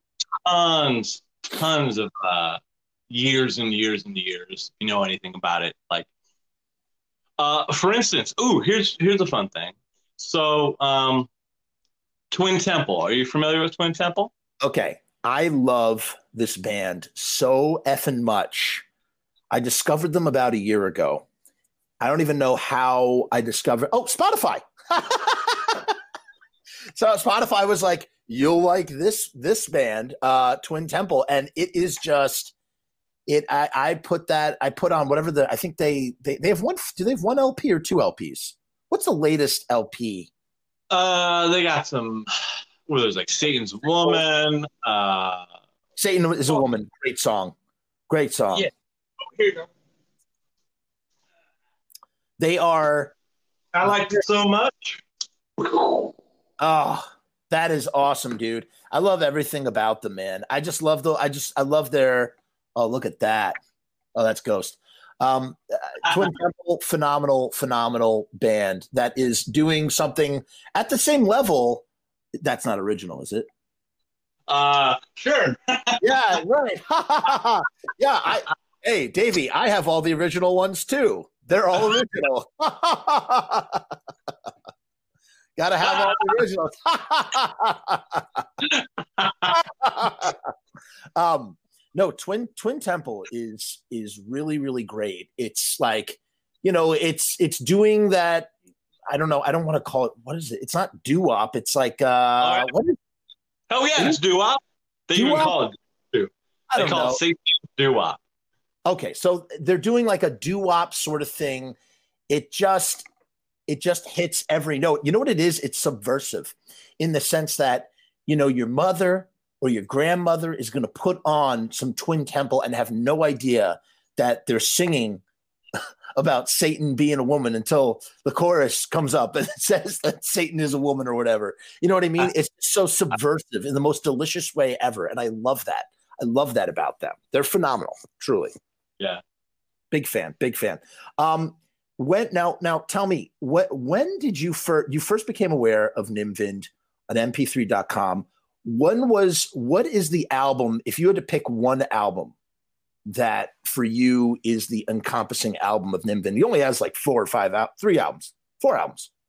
Well five albums if you want to include the no balls do you have the no balls record that came out? Do you get that? Pick that up. Uh what's on that one that's um that's that's Nim Vind plus Mr. Underhill on Green. Oh yes, that's yeah. just the record. That's the, the recordings. Oh, I've heard that, it. Yeah.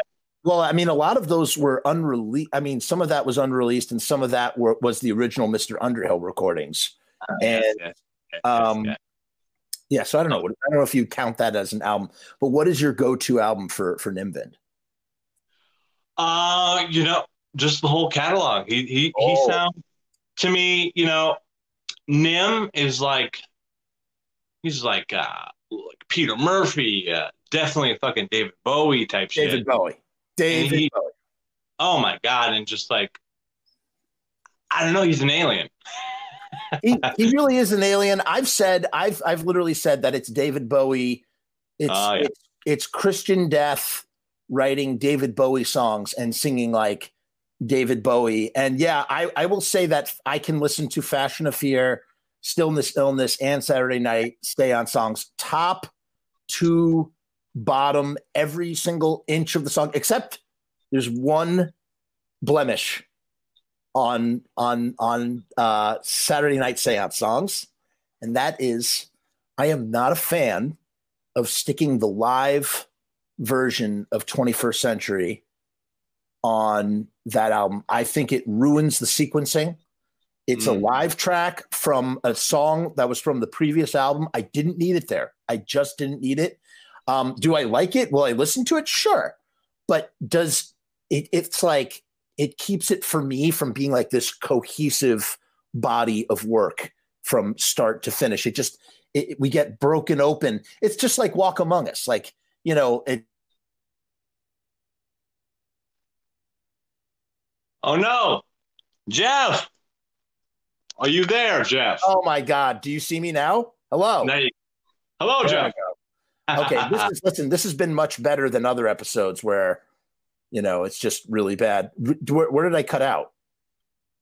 You were talking about the live song shouldn't be on there. Yeah, I just I and I love those songs. Philistine Beat is one of his just a phenomenal song. ESP phenomenal song. Renegades, phenomenal song. I mean, oh God, just the dude is a beast. And you know what's interesting? Those albums have such big sounds.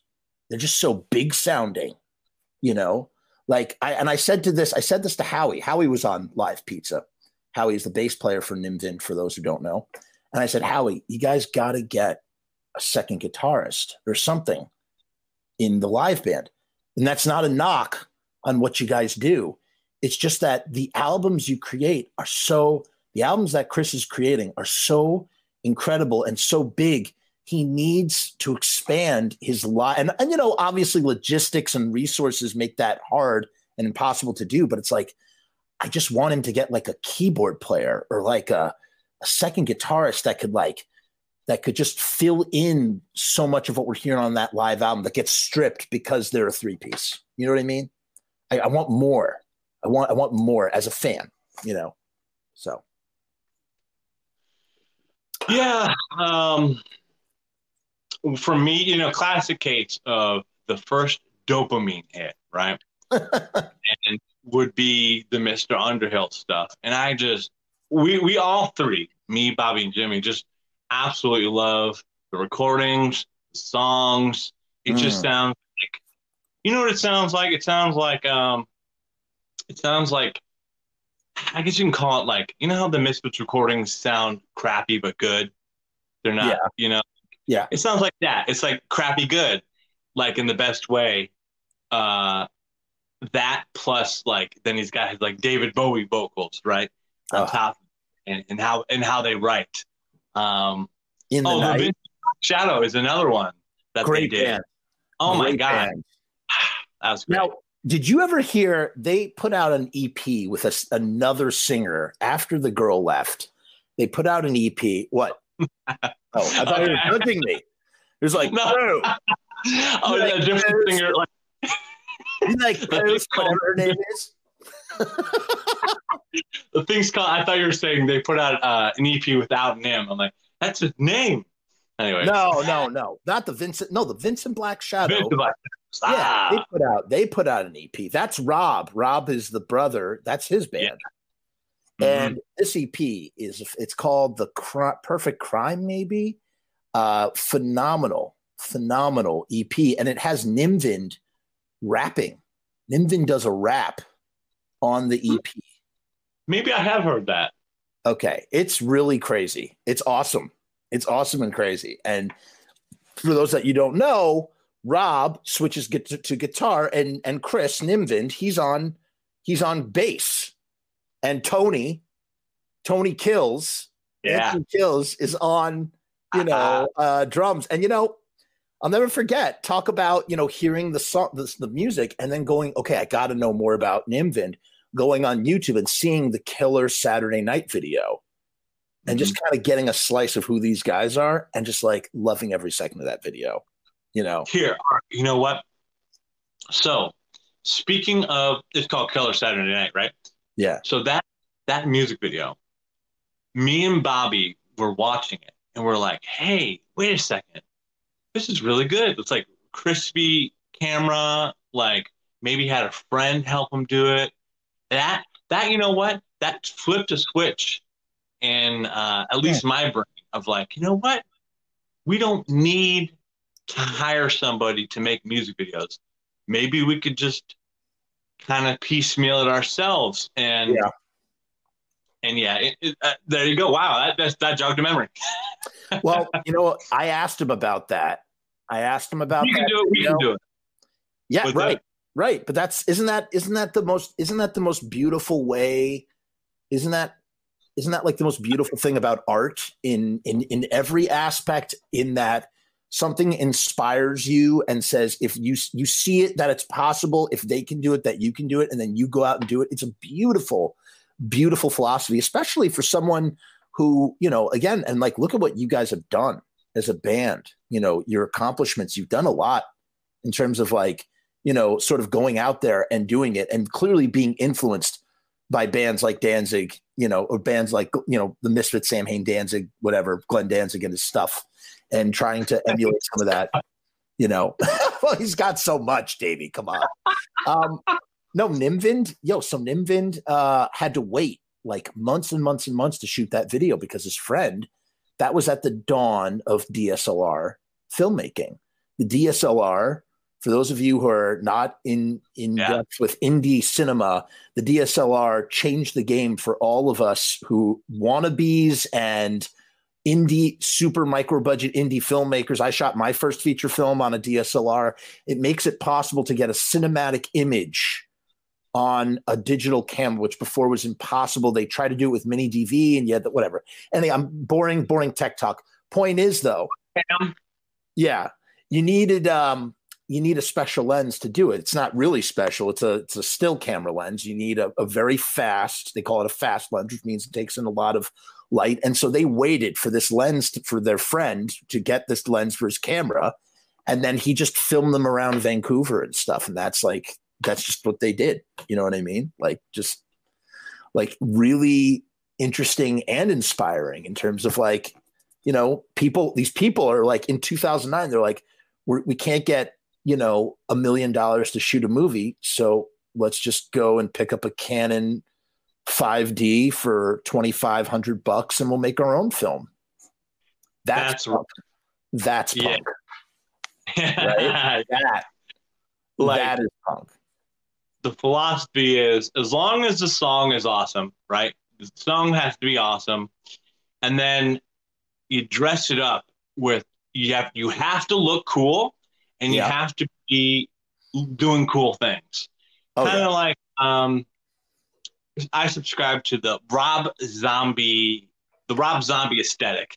A lot of his music videos, the White Zombie stuff too, is just like cool for the sake of cool and you know monster shit, blood, fire. Fuck it, you know, like. um now, are you a fan? You you you you have brought up Rob Zombie quite a bit. Totally okay. By the way, to answer your question, he did have his stage show. You were asking me that, and that we yeah, got yeah, yeah. He did. Yeah, he was doing. Uh, what what's the big Rob Zombie album? What's the iconic one? With the with the uh, giant uh, robot guy with the with the big silver guy. Man, uh, sex or no? Is that Sex System? No, that's a White Zombie. I don't, know, um, I don't know. He was doing something that was like a recreate. You know, he was doing an album from top to bottom. It was the iconic Rob Zombie album, and it was um, it, it was uh, he had a big like it was from an old movie. It was like a robot from an old movie. Oh, that yeah, like, that. That that guy. Did he, have, did he have the LED stuff in the background? Yeah, it was all this LED. Super quick, super quick side story watching Rob. Everybody's over here. There's two fields, right? Hold on. Let's change the so you can see more. So you have you have here's the Misfits. You have Misfits here, right? Misfits is about to go on. This is Riot Fest. This is the second Misfit show. The Misfits, Glenn Danzig and Jerry Only are reuniting. My head is exploding. So we're waiting in on our side. We've just sat through the Deftones, and we're waiting, right, to just sort of, uh, uh, you know, for for the Misfits to go on. Rob Zombie's all all the way over here playing. Yes, thank you. Thank you, Joe. It's Astro Creep 2000 is what it is. Yeah. That's what it is. So the, he's doing his thing, right? This is a field, Davey. This is 84,000 people are in Douglas Park. 84,000 people. We're all waiting to see the Misfits after Rob Zombie goes on. I'm with my three friends. All of a sudden, this is what I wanted to describe for you, not the show itself. Because uh, did you see? Have you seen the reunited Misfits yet? Of course you have, right? Come on, don't tell me. Uh, just just footage. I know oh Jimmy. God. did. Jimmy did. Uh, I know you had a compilation of footage that uh, just so happened to get taken down. oh wait! Oh, you've seen it. You saw my. Uh, yours. that was ah, awesome. So you did uh, all multi cams, yeah. Well, I'll tell. I'll, I'll, t- I'll explain that in one second. But um, so I'm, I'm like this, right? I'm like we're all we're all uh, we're all we're all standing waiting, and all of a sudden, as soon as Rob Zombie's show ends, I don't know how many it was. Let's let's let's make up a number. Forty.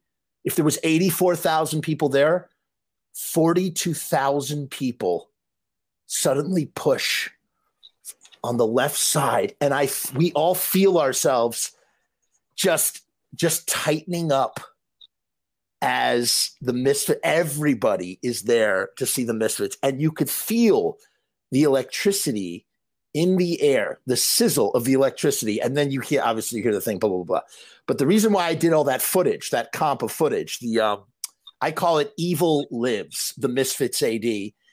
What happened was I we all watched Denver. We saw the footage, and I said in my head, I said, you know, one, two, three, four. I could sync all of these up, and it would be like watching it from the crowd. So I took 144 cell phone video clips from YouTube and sunk them all up in a 90 minute show. And it was super. Everybody loved it. People were enjoying it. And then Uncle Glenn took it down because Uncle Glenn is not about that. Uh, but you weren't trying to make money off it, were you?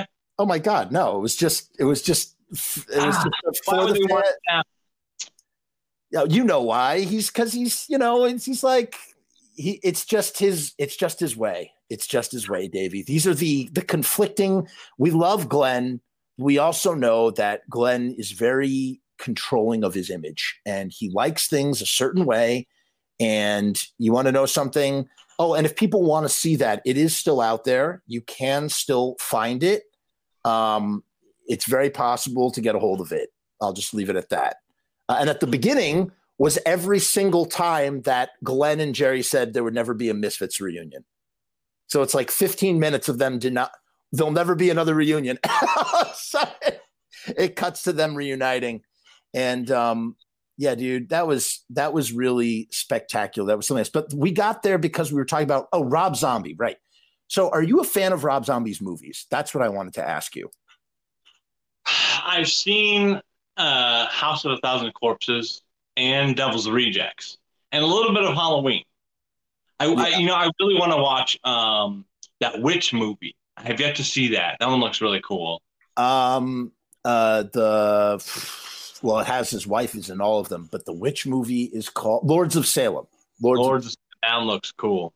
Um, that was probably that was probably the most interesting, I think, out of all of them. All right, cool, cool, cool, Here's cool. I am not. I am not. For me, Scream is my Halloween, right? So I'm like a Scream guy. I'm not a Halloween guy. I prefer Neve Campbell to Jamie Lee Curtis. That's just my thing. So I had no sacred cow when he did those Halloween films. I actually enjoyed them. I actually thought they were good. Out of all the stuff he's done, Devil's Rejects, eh, it's okay. Uh, I think that I think that Glenn might have been Glenn's watching his buddy Rob Zombie doing all this stuff. Oh, you know, Rob's doing all this stuff. I think it's time that I directed my own movie. And so, yeah. you know, he did. And you know, somebody said to me, "What do you think about this?" Somebody brought up a very profound observation.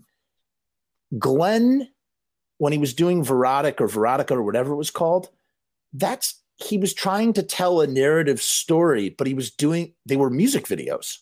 They were not. Uh, they're not. It's like he because he's directed music videos, but he's never done like a narrative film. It, if you think about it, they're kind of like music videos without any music. like, they're just not, you know. Um, and with that said, I'm actually super stoked to see Death. What is it? Death Rider in the House of Vampires. That is going to be. Okay, Dan- Danzig. I know you're watching this stream. I know you're not done editing your stuff. Calabrese. We will do it for free, maybe, or just feed us. Um, Why? What are you gonna? Oh, you're gonna be the vampires. You want to be? Yeah. Yeah. He he said wait a minute. Why? Wait. Why do you think? Hold on. Listen. I know you're. I know you're in a rock band. I know you, you. You put out a new album and it's great. What makes you think that you could be a vampire in his film? Honestly, like, what is it that makes you think that you could possibly go and be a vampire? I don't get it. uh,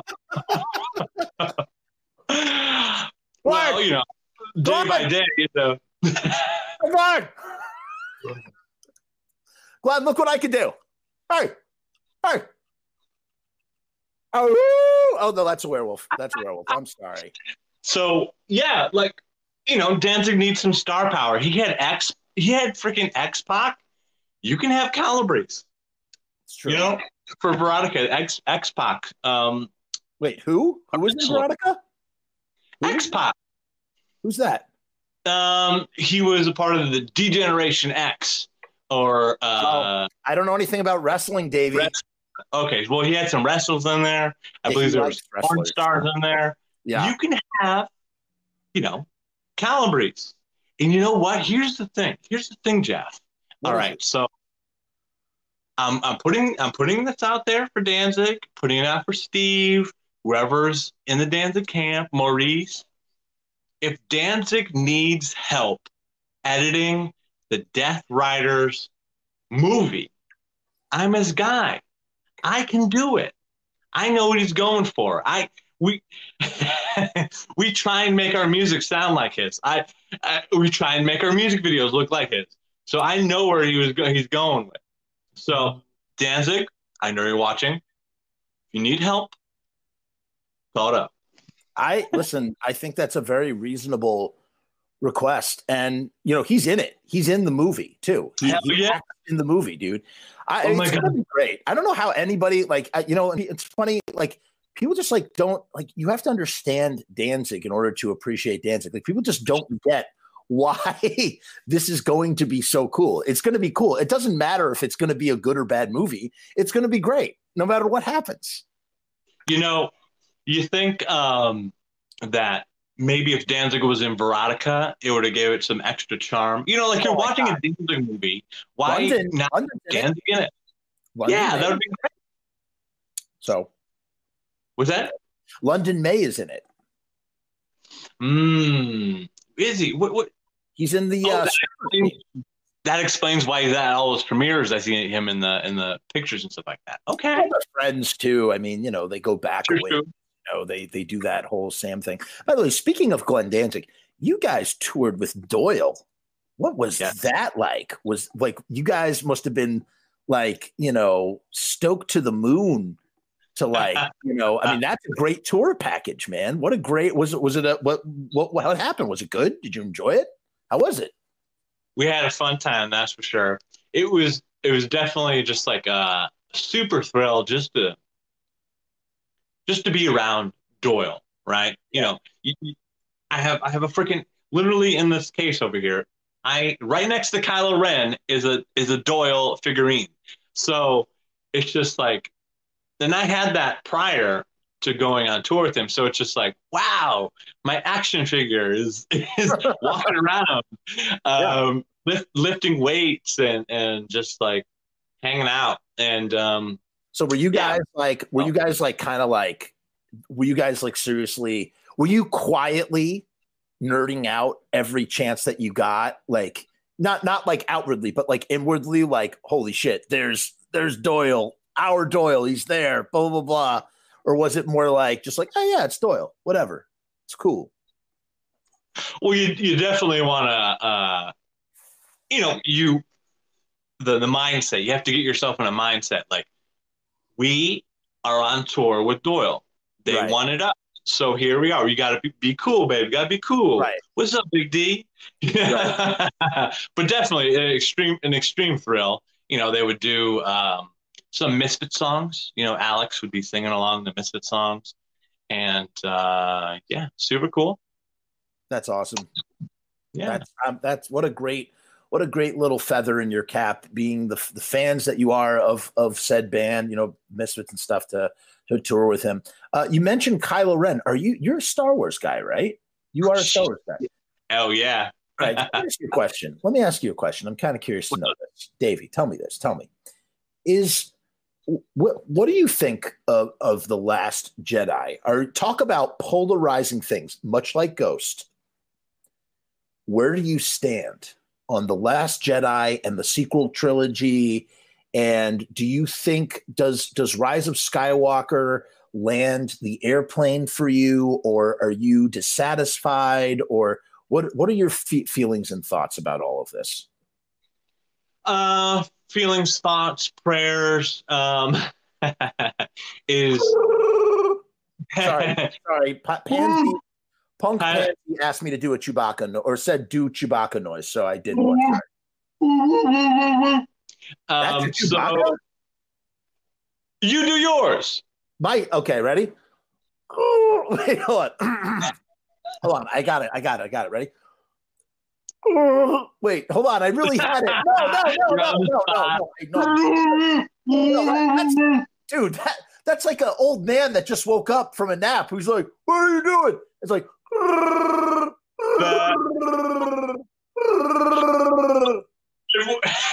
People in the comments, better, Jeff or Davey? I, I think we know. I think we know who's gonna who it's going to be. I'm sure it's gonna be Davey. But you want to know something? I think that my Chewbacca is really great. That's all I'm going to say. I'm sorry. Uh, no, but tell so, me. So, so what, yeah. are your, what, are your, thoughts on this? I think Kylo Ren, aka Adam Driver, held all three movies on his, his back. Uh, you know, like absolutely love Kylo Ren. Yes, he is essentially a copy of Darth Vader, but they they re-envisioned him a little bit, and and and yes, um, a new what's what's the first one? Uh, Awakening. Force Awakens. Force Yes, Force Awakens is literally a New Hope, just just reskinned. But you know, the polarizing one, the Last Jedi, the one, the the middle one, right? Middle one. That's the polarizing one. Where do you stand? I, you know, I enjoyed them all. I enjoyed the last one the best. Um, and because I am from a, uh, yeah, whatever, whatever, Missy SG, okay, Melissa Sanchez. Um, so, good game, uh, good game. Hey, Davey, good game.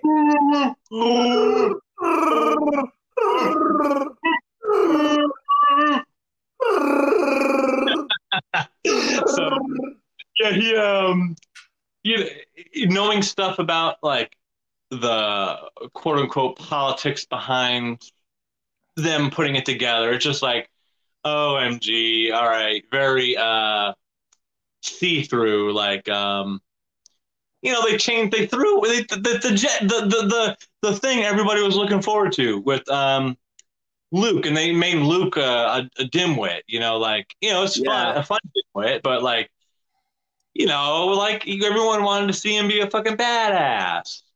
Which, here's the thing. Here's the thing. Um, so, you know, they did that right. So they just they bought the stuff from George. Right. You know, they they fell a little bit. People's love for Star Wars went down the crapper, but then Disney Plus came out with The Mandalorian, which then won everybody back. And they're literally just, you remember that thing from that one thing that you kind of yeah. didn't like, but now you yeah. like it now. so they're just making everything better now. They they learn. It looks. It seems like they learned from their mistakes and they are going forward and uh, making right. You know. Um, so I want to see more Kylo Ren though, but you know. So here's the thing. I first of all, I think I think that the biggest problem that they had without a doubt was that they did not have I'm going to butcher his last name because obviously I can't pronounce anything tonight.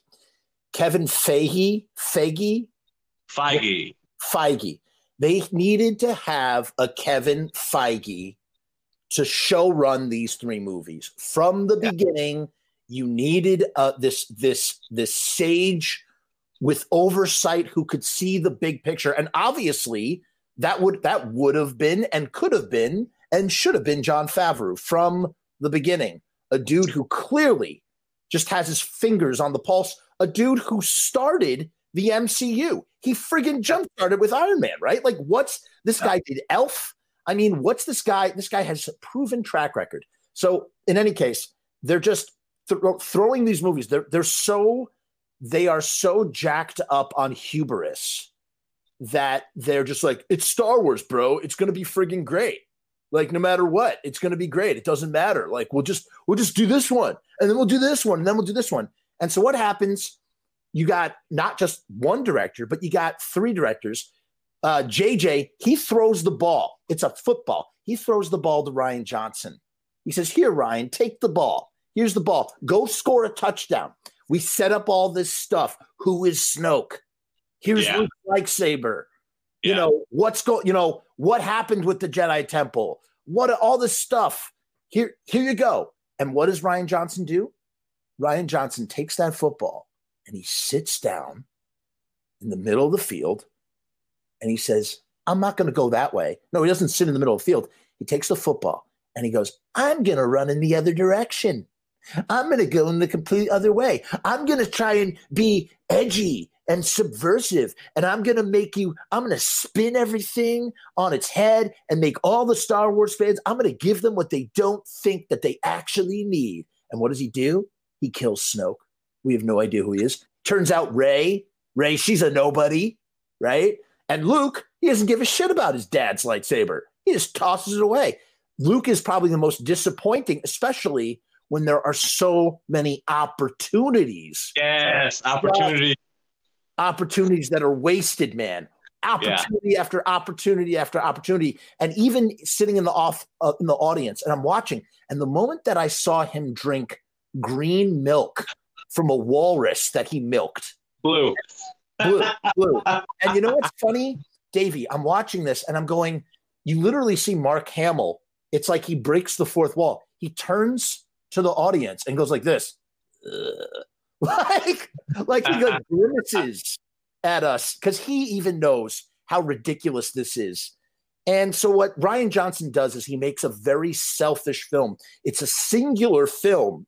But here's the thing, Davey, when you go, when you're going to watch Star Wars, you're going to see Led Zeppelin at a stadium. You're not going to a small little club to see Pavement do their B-sides you want to hear the hits. You want to hear communication breakdown. You want to hear dazed and confused. You want to hear a stairway to heaven.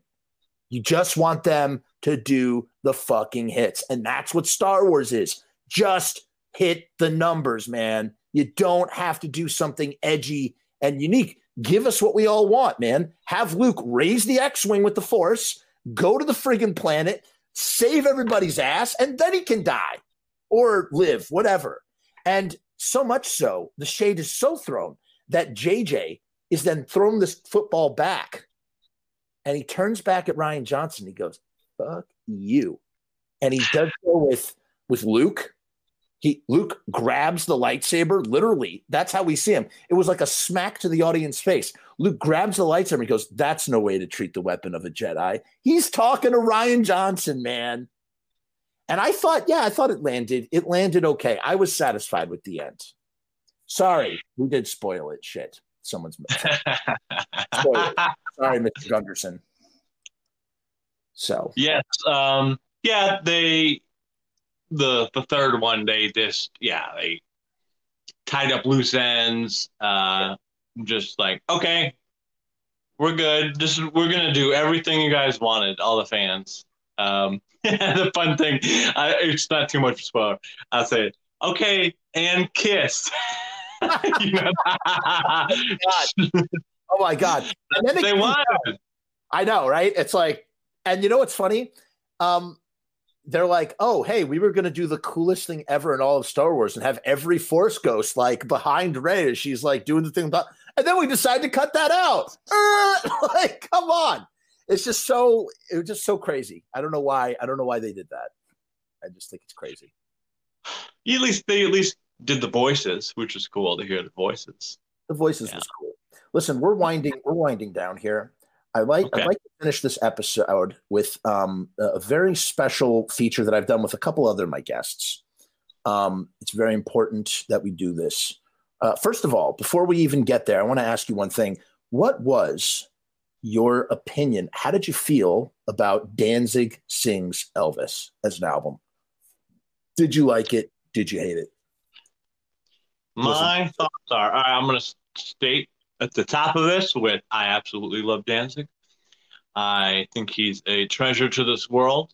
Aww. But I think when it comes to Danzig and his music or just certain things, um, you got to have you got to have self awareness and know what you exceed at and what you need help with. And I believe Danzig could greatly use a uh, a producer, a an engineer, an engineer producer type of person to tell I him agree. what sucks, what's awesome, what to do again. And, you know, he's it's the it's the classic case. We've heard him do um evil. We've heard him do evil on Demonsweatlive. Amazing, right? You've heard that? Are you talking about trouble? Or trouble, my bad. Yeah. trouble. You're looking for trouble. Yeah, yeah. We've heard him do that. He he knows how to do that. But once I I believe what happened is he was because I've read things like he, he did it all by himself. You, you get into a room, you don't ask anybody if it sucks or not, or you know, or you yes, I don't man. know. Lots of yes men. Danzig is God, kind of like Lemmy shit, like Lemmy is God. But you need someone to tell you about things. And I think Danzig needs that. And but you know, he's got to have money to be able to do that. And yeah, that's my that's my thoughts.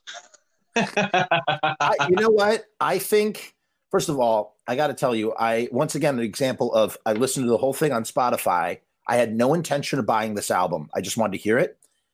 Halfway through, as soon as it got to Pocket Full of Rainbows, I went right to the website. I had to own it. I had to own this record. I have not bought a Danzig record since Deth Red, which I love. Um, but uh, I did not care for Skeletons. I did not care for Black Laden Crown. I thought this was, if this is the punctuation at the end of the Danzig sentence, I thought it was an excellent punctuation to go out on. And here's how I here's how I feel about it. Yes, it does have some imperfections, and I think what you said actually affects Danzig pretty much after Danzig four he, if he had worked with more producers the way he did with Rick, yes. I think that so much of the stuff that he did, maybe we wouldn't get song. it's like, he's like, it's like he's got like a chart. It's like black, skull, like skin, like, and he's like making different combinations, like black. What is it? What's that song on Black Hell? Black Hell, Skull Forest like they're just like all kiss the skull. like they're just all the song titles are are similar. I just and you know it's funny. That's a guy who professes how he likes to uh, screen all his material and pick the best songs and leave the ones. I wish that he had a like what you said, a guy in the room to be like, no, no, no, Glenn, Glenn, Glenn, listen, that's actually good. You're just not thinking about it in this kind of way. He steps on his own toes in this kind of way, but Danzig Sings Elvis is the Rocky Six of Danzig albums. It is, it is a dude swinging for an, a man over the hill, swinging for the fences one last time, and I, in my opinion, connecting with "Pocket Full of Rainbows," which I think is the best song he's he's done in 25 years. It is phenomenal, and it's so punk. Talk about punk a motherfucker you know what? singing about pocketful. I, I, you just jogged a memory. I another thing, like um, I think Big D can use a music video, and I would totally, I w- I'm down to shoot a Danzig music video for his Elvis thing. Yeah, because it would just you. It, there's one thing to hear it, but then yeah. another to like see it and then like I have I have dude, I have some great ideas. What I guess I, rainbows? come on, come on, tell me. Just tell me. For, for any of any of the songs Danzig wants to do for a single. All right, I'll just tell you. It, it, Listen, I'll tell you my idea. For, this, there's nobody here. There's nobody here. We're this is this is private. This is private. Go. This is my idea. Okay. If I was able to direct a Danzig music video for uh, the Elvis stuff or something uh-huh. else. Uh huh. I would make it number one. It would be the best Danzig music video ever. And I'm thinking, like, you know, that giant Danzig skull that uh, he used to tour with. Yeah. The, on the drum set. Mm-hmm. Bowling. Yeah. I'm sure that's like in a warehouse or something like that. Just like, mm-hmm. Mm-hmm. like a like a dark shadowy uh, building where, where he's like walking across all the Danzig stuff and just like singing the shit, you know, and just like high definition cameras and just kind of like going places where Danzig doesn't typically go. You know, like more in, in close up at his face and just like no green screen, no green screen, just like real life shit. Now, I feel comfortable telling you this idea because, and all hundred thousand people, because it's there's a specific way it needs to be, and you can't do it. It's my vision. It's not to be tempered with. All right, listen. Now you're going to indulge me because you want to know something. I I want to do. All right, now I want to pitch mine, and I just thought of it on the spot as I was listening to you talk about yours. Ready? Here is my pitch. Yeah, Danzig music video. Ready? Ready? This is all right. I'm going to pretend you're Glenn. Okay, you're Glenn, and I'm me. Okay. All right, ready? One, on. One second. Yeah, yeah. What are you going to do? Ah, oh, perfect. Yes. Holy shit. I thought I was looking at Glenn for a second. My Whoops. God. Oh, wait. You're telling, me, you're telling, me, that wasn't a part of the whole thing? Go. All right, ready? Ready? Okay. Hi, Glenn. Hey. Hey. Hey, Glenn. Listen. Listen. I I know you're really into Elvis right now. You just did the Elvis um you did the Elvis album. I thought it was great. I really, really loved it. Um, I have an idea for a music video for for the song "Pocket Full of Rainbows." Okay, and here is what it is. Picture you, Glenn. You're it's Main Street, USA, small town America.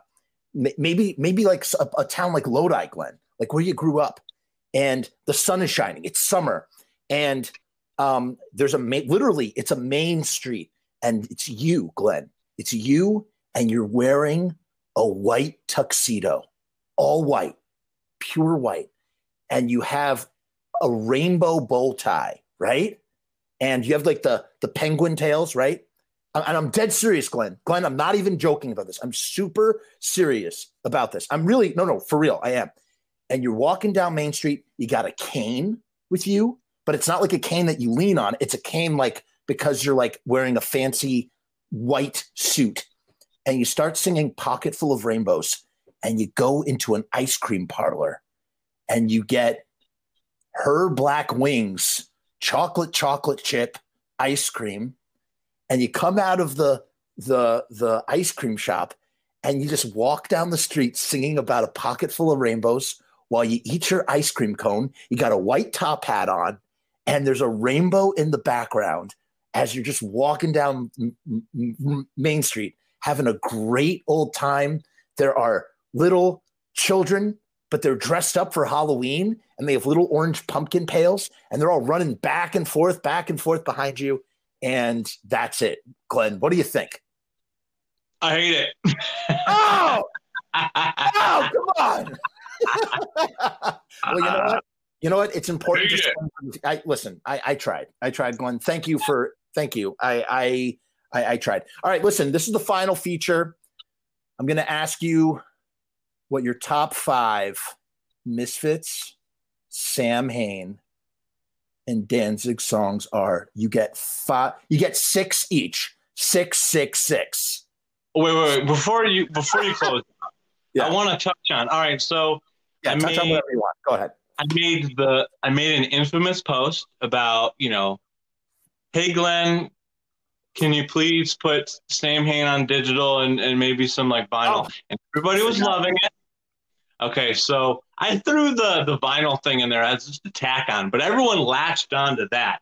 Right. I I'm more going towards something super easy. Let's just say Danzig has the uh the rights. Hopefully Danzig has the masters, the rights for Samhain, and there's he's just sitting on them for whatever reason. The MP3s. Yeah. It's so simple to just find a place for your distributor of digital shit and to, you know, have it streaming on Spotify and YouTube because I'm sick and fucking tired of you, you type in Samhain or you're like you're making a playlist or something you type in Sammy on Spotify, and it comes up with some bullshit, not Samhain. It's oh. some ah. like Celtic band or something like that. Where the fuck the Initium, November Coming Fire, et cetera, et cetera, et cetera. Like, you know, it's so it would be so simple for him to just you know, tell somebody to do it. I'll do it for you, Glenn, if you need help. do it for the fan. This episode is 50% me blowing smoke up your ass about Calabrese and 50% you pitching to Danzig, who you think is listening for all the stuff that you want to do. Let me ask you this question. Here's a question. He's uh, watching. I know he is. I know he is. Let's pretend that he is. Uncle Glenn's watching us. So let me ask you this. Let's yeah, impress. Yeah, title this. Title this. Um, uh, free, Davey free and Jeff. Davey and Jeff talk about Danzig fifty percent of the time, and also Calabrese. um, and then post it in the seventh house. Oh, God. Seventh house? um, and then like on the uh, the thumbnail, there's like uh, the Dan- here. Look, I've got cred. Look, look. Is that a belt uh, buckle? That's a belt buckle. Yes. Nice. So, uh, like the Danzig skull in the in the, and we're just like laughing. And yeah, um, no, it's good. I like that. That that's a good pitch. I'm definitely going to do that. I'm definitely going to do that. That's definitely going to happen. Let me ask you this. Let me ask you this question. Um, being the being the Misfit Sam Samhain Danzig uh, fan that you are, uh-huh. the song Mephisto Waltz on Collection Two. This is a very weird song. I've talked about this before on other broadcasts, but I'm going to ask you because I'm curious to know what you think. Mephisto Waltz never performed live or recorded by the Misfits, only rehearsed by the Misfits. Jerry did not like the song. They did not end up doing the song. Eerie and Glenn in 1987 or 86, I don't remember which, go into the studio to basically re record several tracks that would end up on collection two. So Eerie plays on a bunch of drums on a bunch of Misfit songs. It's just oh. Eerie and Glenn. Now I did not that. Wow. Okay, What's up, Eerie? What's up? What's up, Eerie? Now, but here's my question to you, baby. So yeah. if if if Glenn and Eerie record a Misfit song while they're in Sam Samhain, and Glenn, if you listen to Mephisto Waltz, Mephisto Waltz does not sound like the Misfits. It sounds like Sam Samhain song. The way he's his vocals are total Samhain vocals. They are not Misfits vocals, and that's because he did that in uh in 86, right? So if he if they're if the, if they're recording this in 86, does that A make Eerie Von a misfit? B, is Mephisto Waltz a Samhain song on Misfits Collection 2? Or is it a Misfit song?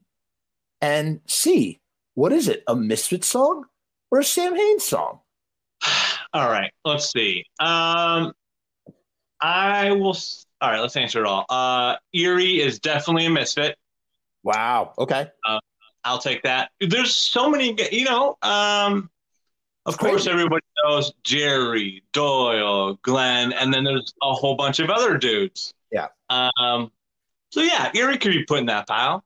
If okay. if you if you recorded something and it's under the marquee of something, I would say yeah. And maybe not a like forefront um, you know, not everyone knows about that kind of thing. But yeah, in, in this context of talking, yeah, sure, Eerie's a misfit. Okay. Um, and so it is a misfit song, but recorded when Samhain happened. So like, yeah, so it's a classic case of it was on. The, it's like, what are we going to put this under? Uh, which bucket, Samhain or Misfits? so it's all Big D, right? It's all Big D. So yeah. it's all Glenn singing. And so, um, and what was the last one? I don't. Oh, is it a Misfit song or is it a Samhain song? It's a Misfit song because they said it is. Okay. yeah. Okay. That's good.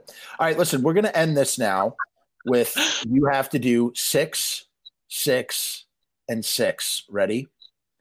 Six Misfit. You get six Misfit songs. You get six Samhain songs. You get six Danzig songs. Oh, this is interesting, actually. Hold on. Wait, real quick. James says it's a transition song. James, oh. you need to clarify what does that mean? It's a transition song. I, I don't understand. I don't understand. You mean like in the sense of how Twist of Cain on? Sorry, what were you going to say? Like an interlude. An interlude is that what is that what's meant by Mephisto Waltz? I don't know. Um, Maybe. In any case, so here you go. You get six, six, and six. Any particular order. You don't have to put them in order. You just have to name six songs. It could be six songs in the moment. It could be six songs that are all time favorites. Oh, and let's do a special bonus category. Someone's never listened to the Misfits before. You have to introduce them to the Misfits with one song that personifies the Misfits and everything that they stand for in one song. What song is that going to be? So go ahead. you got your I'm going to flip the question up. All right. So my favorite Misfit songs are all this all the Misfit songs Danzig sings on. Because there's other ones. Um, and then my favorite Samhain songs are the, all the ones they have. And then Oh and but I will go easy on you. Uh, my favorite Danzig songs, one, two, three, and four, album wise.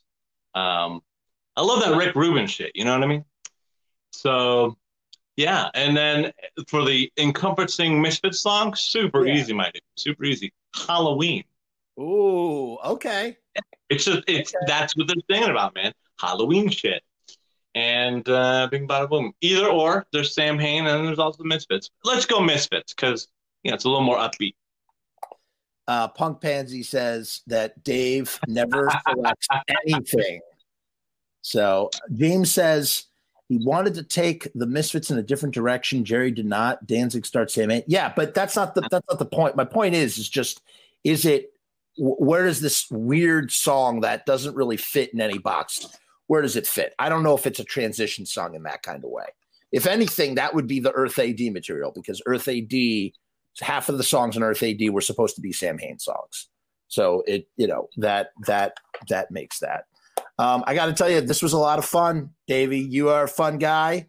Had a great time talking to you. Uh, I hope everybody enjoyed our, our little conversation. Um, check out, listen, you got that new album, Flee the Light. Support independent music. And, you know, again, these guys are really, they truly are. They're independent. Everything they do is independent. They don't have any backing, they just do it themselves. They built this up, this operation up, and they made it into what it is today, and it's still growing. And you know, right. yeah, man. I mean, it's pretty, it's pretty neat. You know, it's like at the end of the day, it's kind of like I think, I think it's kind of like the American dream, man. It's like what every artist kind of wants, you know. So keep, I, I say, keep trucking, you know. And um, yeah, we we end the show in a very particular way. Uh, is there anything else that you want to let everybody know? That's what's is there anything coming up? You have any? Uh, I don't know. Well, you have more podcast episodes. You don't have any just put out the album. Obviously, you're not touring right now. You know, um, anything anything related that you want to plug? Well, let's see here. Yes, the Mystic Cult of Horrors podcast. You just uh, you could look up Calabrese podcast on Spotify, uh, Google Podcast, et cetera, et cetera. You can hear uh, audio and also visually, right? YouTube shit. How do you do um, that? How do you get? How do you put it on Spotify? Do you do that through? You do that through your TuneCore situation, or you do that some uh, different way? Aha. Uh-huh. Okay. So you, it was such a pain in the dick, Jeff. Really? Oh my goodness. So basically, yeah, you have to find your own podcast version of TuneCore. Um, okay. You pick your own. There's there's a there's a bunch of different ones, different options. There's free options. There's if if you you're in it for the long haul, then you go for like a a paid one, et cetera, et cetera, et cetera. So yeah, so um, I got big plans for the podcast, so I did the paid one. Okay. And, yeah, it, it the RSS feed to Spotify and all these different things. Right. It's really right. Um, yeah. So I'll just I'll just tell you, we just thought TuneCore is our music place, and I go Libsyn is the ah. podcast place. Yeah, I heard about that. Heard about Libsyn. Okay, okay. I'm thinking. Uh, someone said that I should turn all these YouTube shows into podcast shows, and I just feel like there's too much to chop out because there's a lot of um and um uh, mm, uh, uh and you can't really have that in a podcast. You silly goose! I'm if this is not audio later, I'm gonna I'm gonna sue oh, you. Yeah. uh, of course, it's of course it's gonna be audio. Yeah. You you are missing out on. So there's there's the paid one, which is Libsyn. It's like X yeah. amount of feet, but then there's also a free version. Just look up free podcast distribution. You literally just rip the audio from what we're doing, meta, right? Yeah. What's up, audio listeners? Uh-huh. Uh, and then you just submit it. Like, I have a, I have a another friend that has uh, a podcast as well, and he's very concerned with the ums and the ahs too. But you know, you know, it is what it is. yeah, I mean, like the amount of do you know how much time you do know because you've said you've edited stuff? Do you know how much yeah. time it's going to take to go back because I'm a stuttering fool going, um, eh, eh, um, um, like, you know, I just don't want to do it. it. There's just too much. There's hundreds of hours. I've talked about the Misfits, Samhain, and Danzig for hundreds of hours on YouTube, literally. I can't go back and, and, and fix all that. It's just not going to happen. Here's the thing you have to be you have to be comfortable so you're at least comfortable to have your vo- your your mouth you're seeing yourself speak it right? Yeah. So what's wrong with just taking the audio? It's real I, life baby. I ah, uh, uh, it's something to think about. It's something to think about. It's something to think about. Listen this was great. I really again thank you davey truly thank you guys. Check out calabrese and all their calibers you could find actually i think i put all the links. They're in the they're in the description I, I always plug in, right? Always plug in. Uh, we have a fe- very special way to, to go. Oh, one last thing like, share, subscribe my channel too. Please do that. And, um, you know, what we do, we say, yeah, that's right. Yeah, the banner. The banner's great. I love that. I, dude, StreamYard. See, StreamYard. That's the way to go. Peace and hair grease.